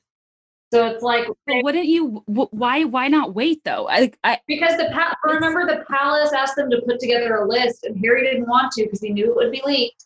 And when he did, it was leaked, and then they were forced to show their hand. Oh, yeah, that's right. I forget these things. And it would have made them look really bad. Right. They weren't planning to make the announcement then because the website wasn't even fully done. I think there were like errors and stuff on the site when they launched it. Um, hmm. I think that it was impulsive because of a leak that came out either earlier that day or the night before on the Sun that detailed what their plans were. And there had been conversation that Harry didn't want to make the list, but they were like, you need to make the list because otherwise we're not going to like have more conversation. That's right. Okay. So again, I don't know if that's all true, but because they don't list, they don't mention the list in the book, but in all the articles I read, it was saying that he was hesitant to put anything on paper for fear that it would get out. And it did get out, which is why they came out with it.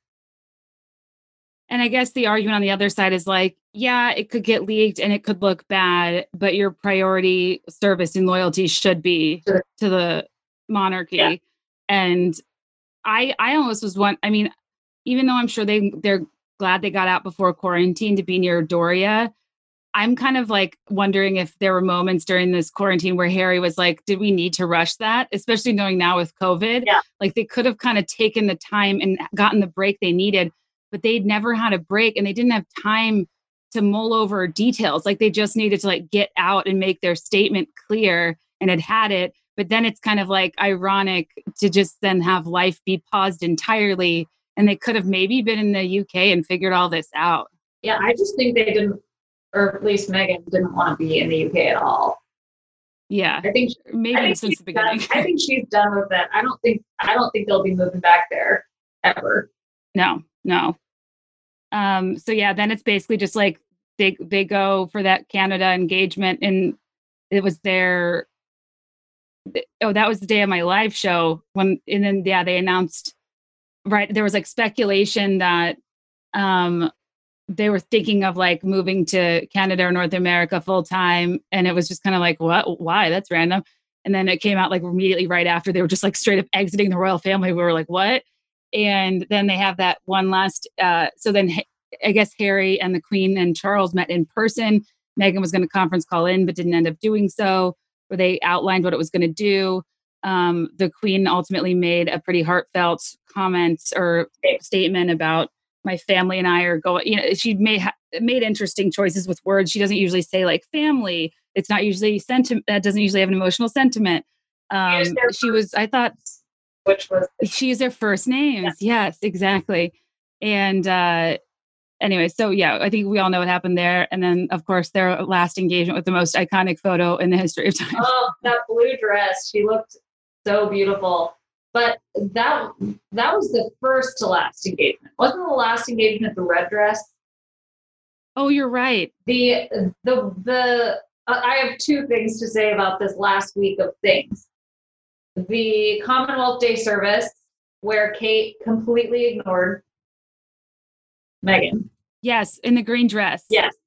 And then, do you remember? I think I sent this to you, but do you remember this seeing the photo of uh, Harry and Meghan in a car the night she was wearing the red dress, and Meghan had this terrible look on her face, like she was so angry. I don't know if it was photoshopped or what, but it was it was kind of hilarious and scary at the same time. was, Is that the one where they were left off the program? uh, no, I think that was the daytime service. So that they went Oh. to Westminster Abbey and she was in the green dress. They met them at the church versus being in the procession.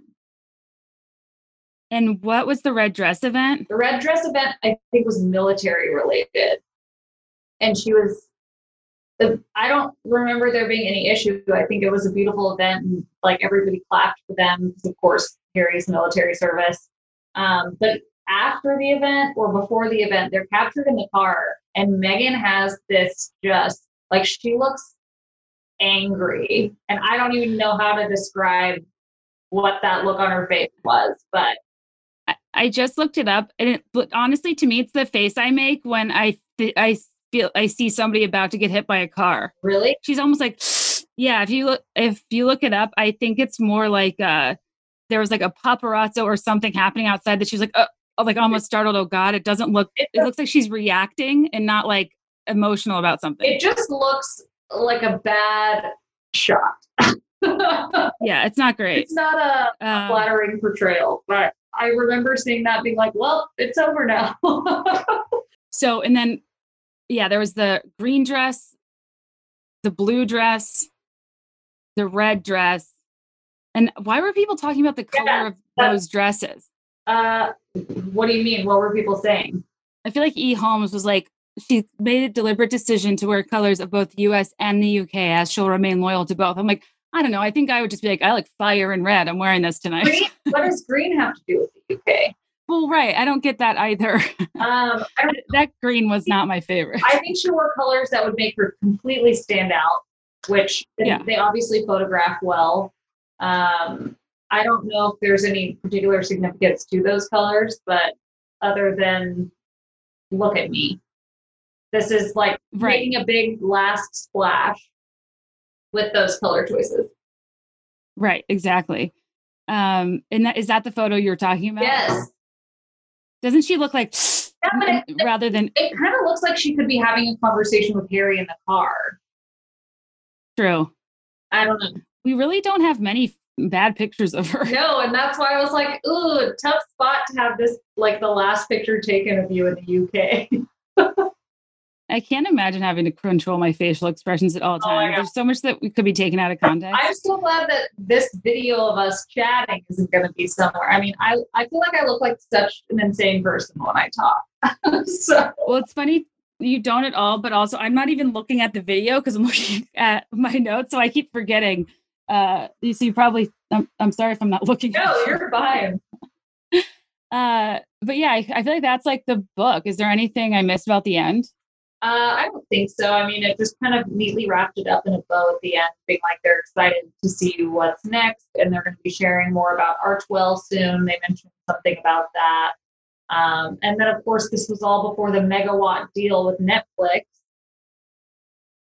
That I haven't read enough commentary on. I meant to last night. I just, I cannot wait to see where that goes. Whether it's good or Oh, bad, man. we, we will know soon, hopefully. But I'm, I'm eager to see what they come up with. I'm so eager to see what they come up with. Um, oh, I, I, I was like, I wrote down a couple things in my notes. I felt like I missed, but this is just not important. I, I thought it was so uh, again big blogger energy. She, the candles at the church were bathed by Diptyque. Right? How did I miss that? Well, yeah, and then I remember them making a comment after the wedding that she wanted it to be scented in there, but apparently that's happened with like all past royal weddings. Like Kate's had the same. So like, why are we comparing? Why are we saying? exactly. Oh, yeah. And then there was a chapter like literally about nail polish where I was just like, I, okay, Handmaid's Tale. I was like regressing in real time. I'm like, shut up. Like, this is so dumb. To even have this conversation. And if like the queen honestly cares about nail polish and if Kate Middleton honestly judged Meghan for that, just, like screw her. Like it's just so it's just such a dumb thing. And then I thought it was interesting that um the first example they use, I forget if I said this, of Kate defending her own rumors, but then not going up against like Meghan's racist rumors was that Kate's camp defended that she didn't have baby Botox. Yeah, like why were they so quick to jump to that and not anything else? It is so ridiculous. Um, and oh, the whole bit about her writing on the bananas, but I just yeah. it's not important. um, and then oh, the last thing is that I oh th- they also pointed out very clearly that it's not true that she prevented Harry from going on that traditional hunting trip. And I thought it was interesting at how much he emphasized how religious Meghan is because I did not see that coming. I didn't either, and I I mean I remember hearing about that before I read this book, but I can't remember where. Maybe I heard it on a podcast, or maybe Omid Scobie. I don't know. I feel like I heard it somewhere um, that she like had obviously gotten baptized, and that she. Oh, it was the People news. It was the People article with the five friends that did that article mentioned that her religion Oh. important to her, and I was like, where did I hear that?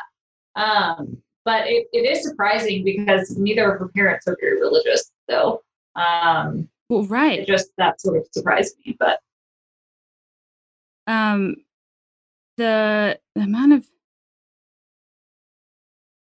okay, sorry, I, th- I was just making sure I didn't miss anything. But anyways, I it kept you for too long. Um, no, this was so fun, and I wanted to just say, yeah, go through details for people that didn't read it, but recap for those who did as well. I just think I really enjoyed this. If you didn't, like, I just think it's an easy listen or read, and there's fun details in it that like I were endless. I was constantly writing stuff down. Um, I mean, Merritt listened a few times. I enjoyed this, and if there is another tell-all on the other side, I will I- devour it. uh, same, and even I mean, who knows if any of it's real? Like it, it all is just a he said, she said. Like I said before, from each camp. Um, but that doesn't make it any less entertaining. Like I still loved every second of it, even if it did. It was like a Meghan Fluff piece, like trying to improve her image. I still enjoyed listening to it. It was fun. Oh yeah, same. It- it- honestly, sometimes I relish more in things if they're insufferable. There's more to talk about that way. um, exactly, exactly. No, you are the absolute best. Where can people find you? Um, well, I just started Sussex Style Watch back up because she's making Yes. appearances. So follow me on Instagram at Sussex Style Watch for Meghan's fashion. But I also have my own personal blog and Instagram, which is at Merritt Beck. And you can find me at thestylescribe.com for my fashion blog.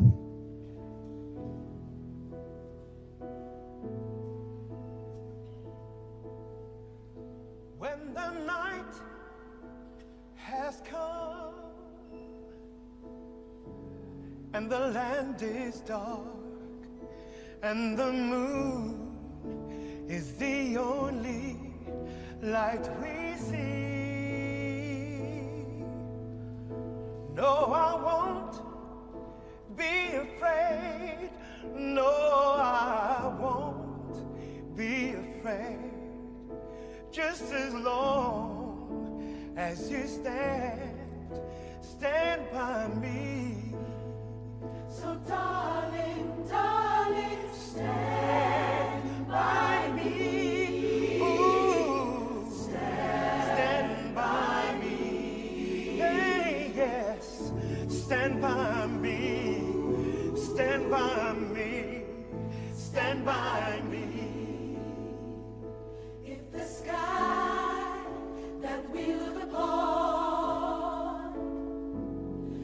Tumble and fall, or the mountains should crumble to the sea, I won't cry, I won't cry, no, I won't shed a tear, just as long as you stand, stand by me. So, darling, darling,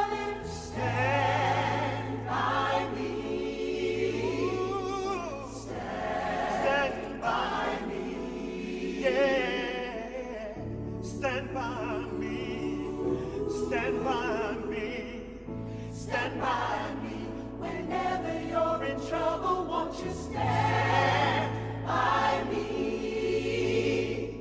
Stead by me. Step by me, Step by me, Step by me. So darling, darling,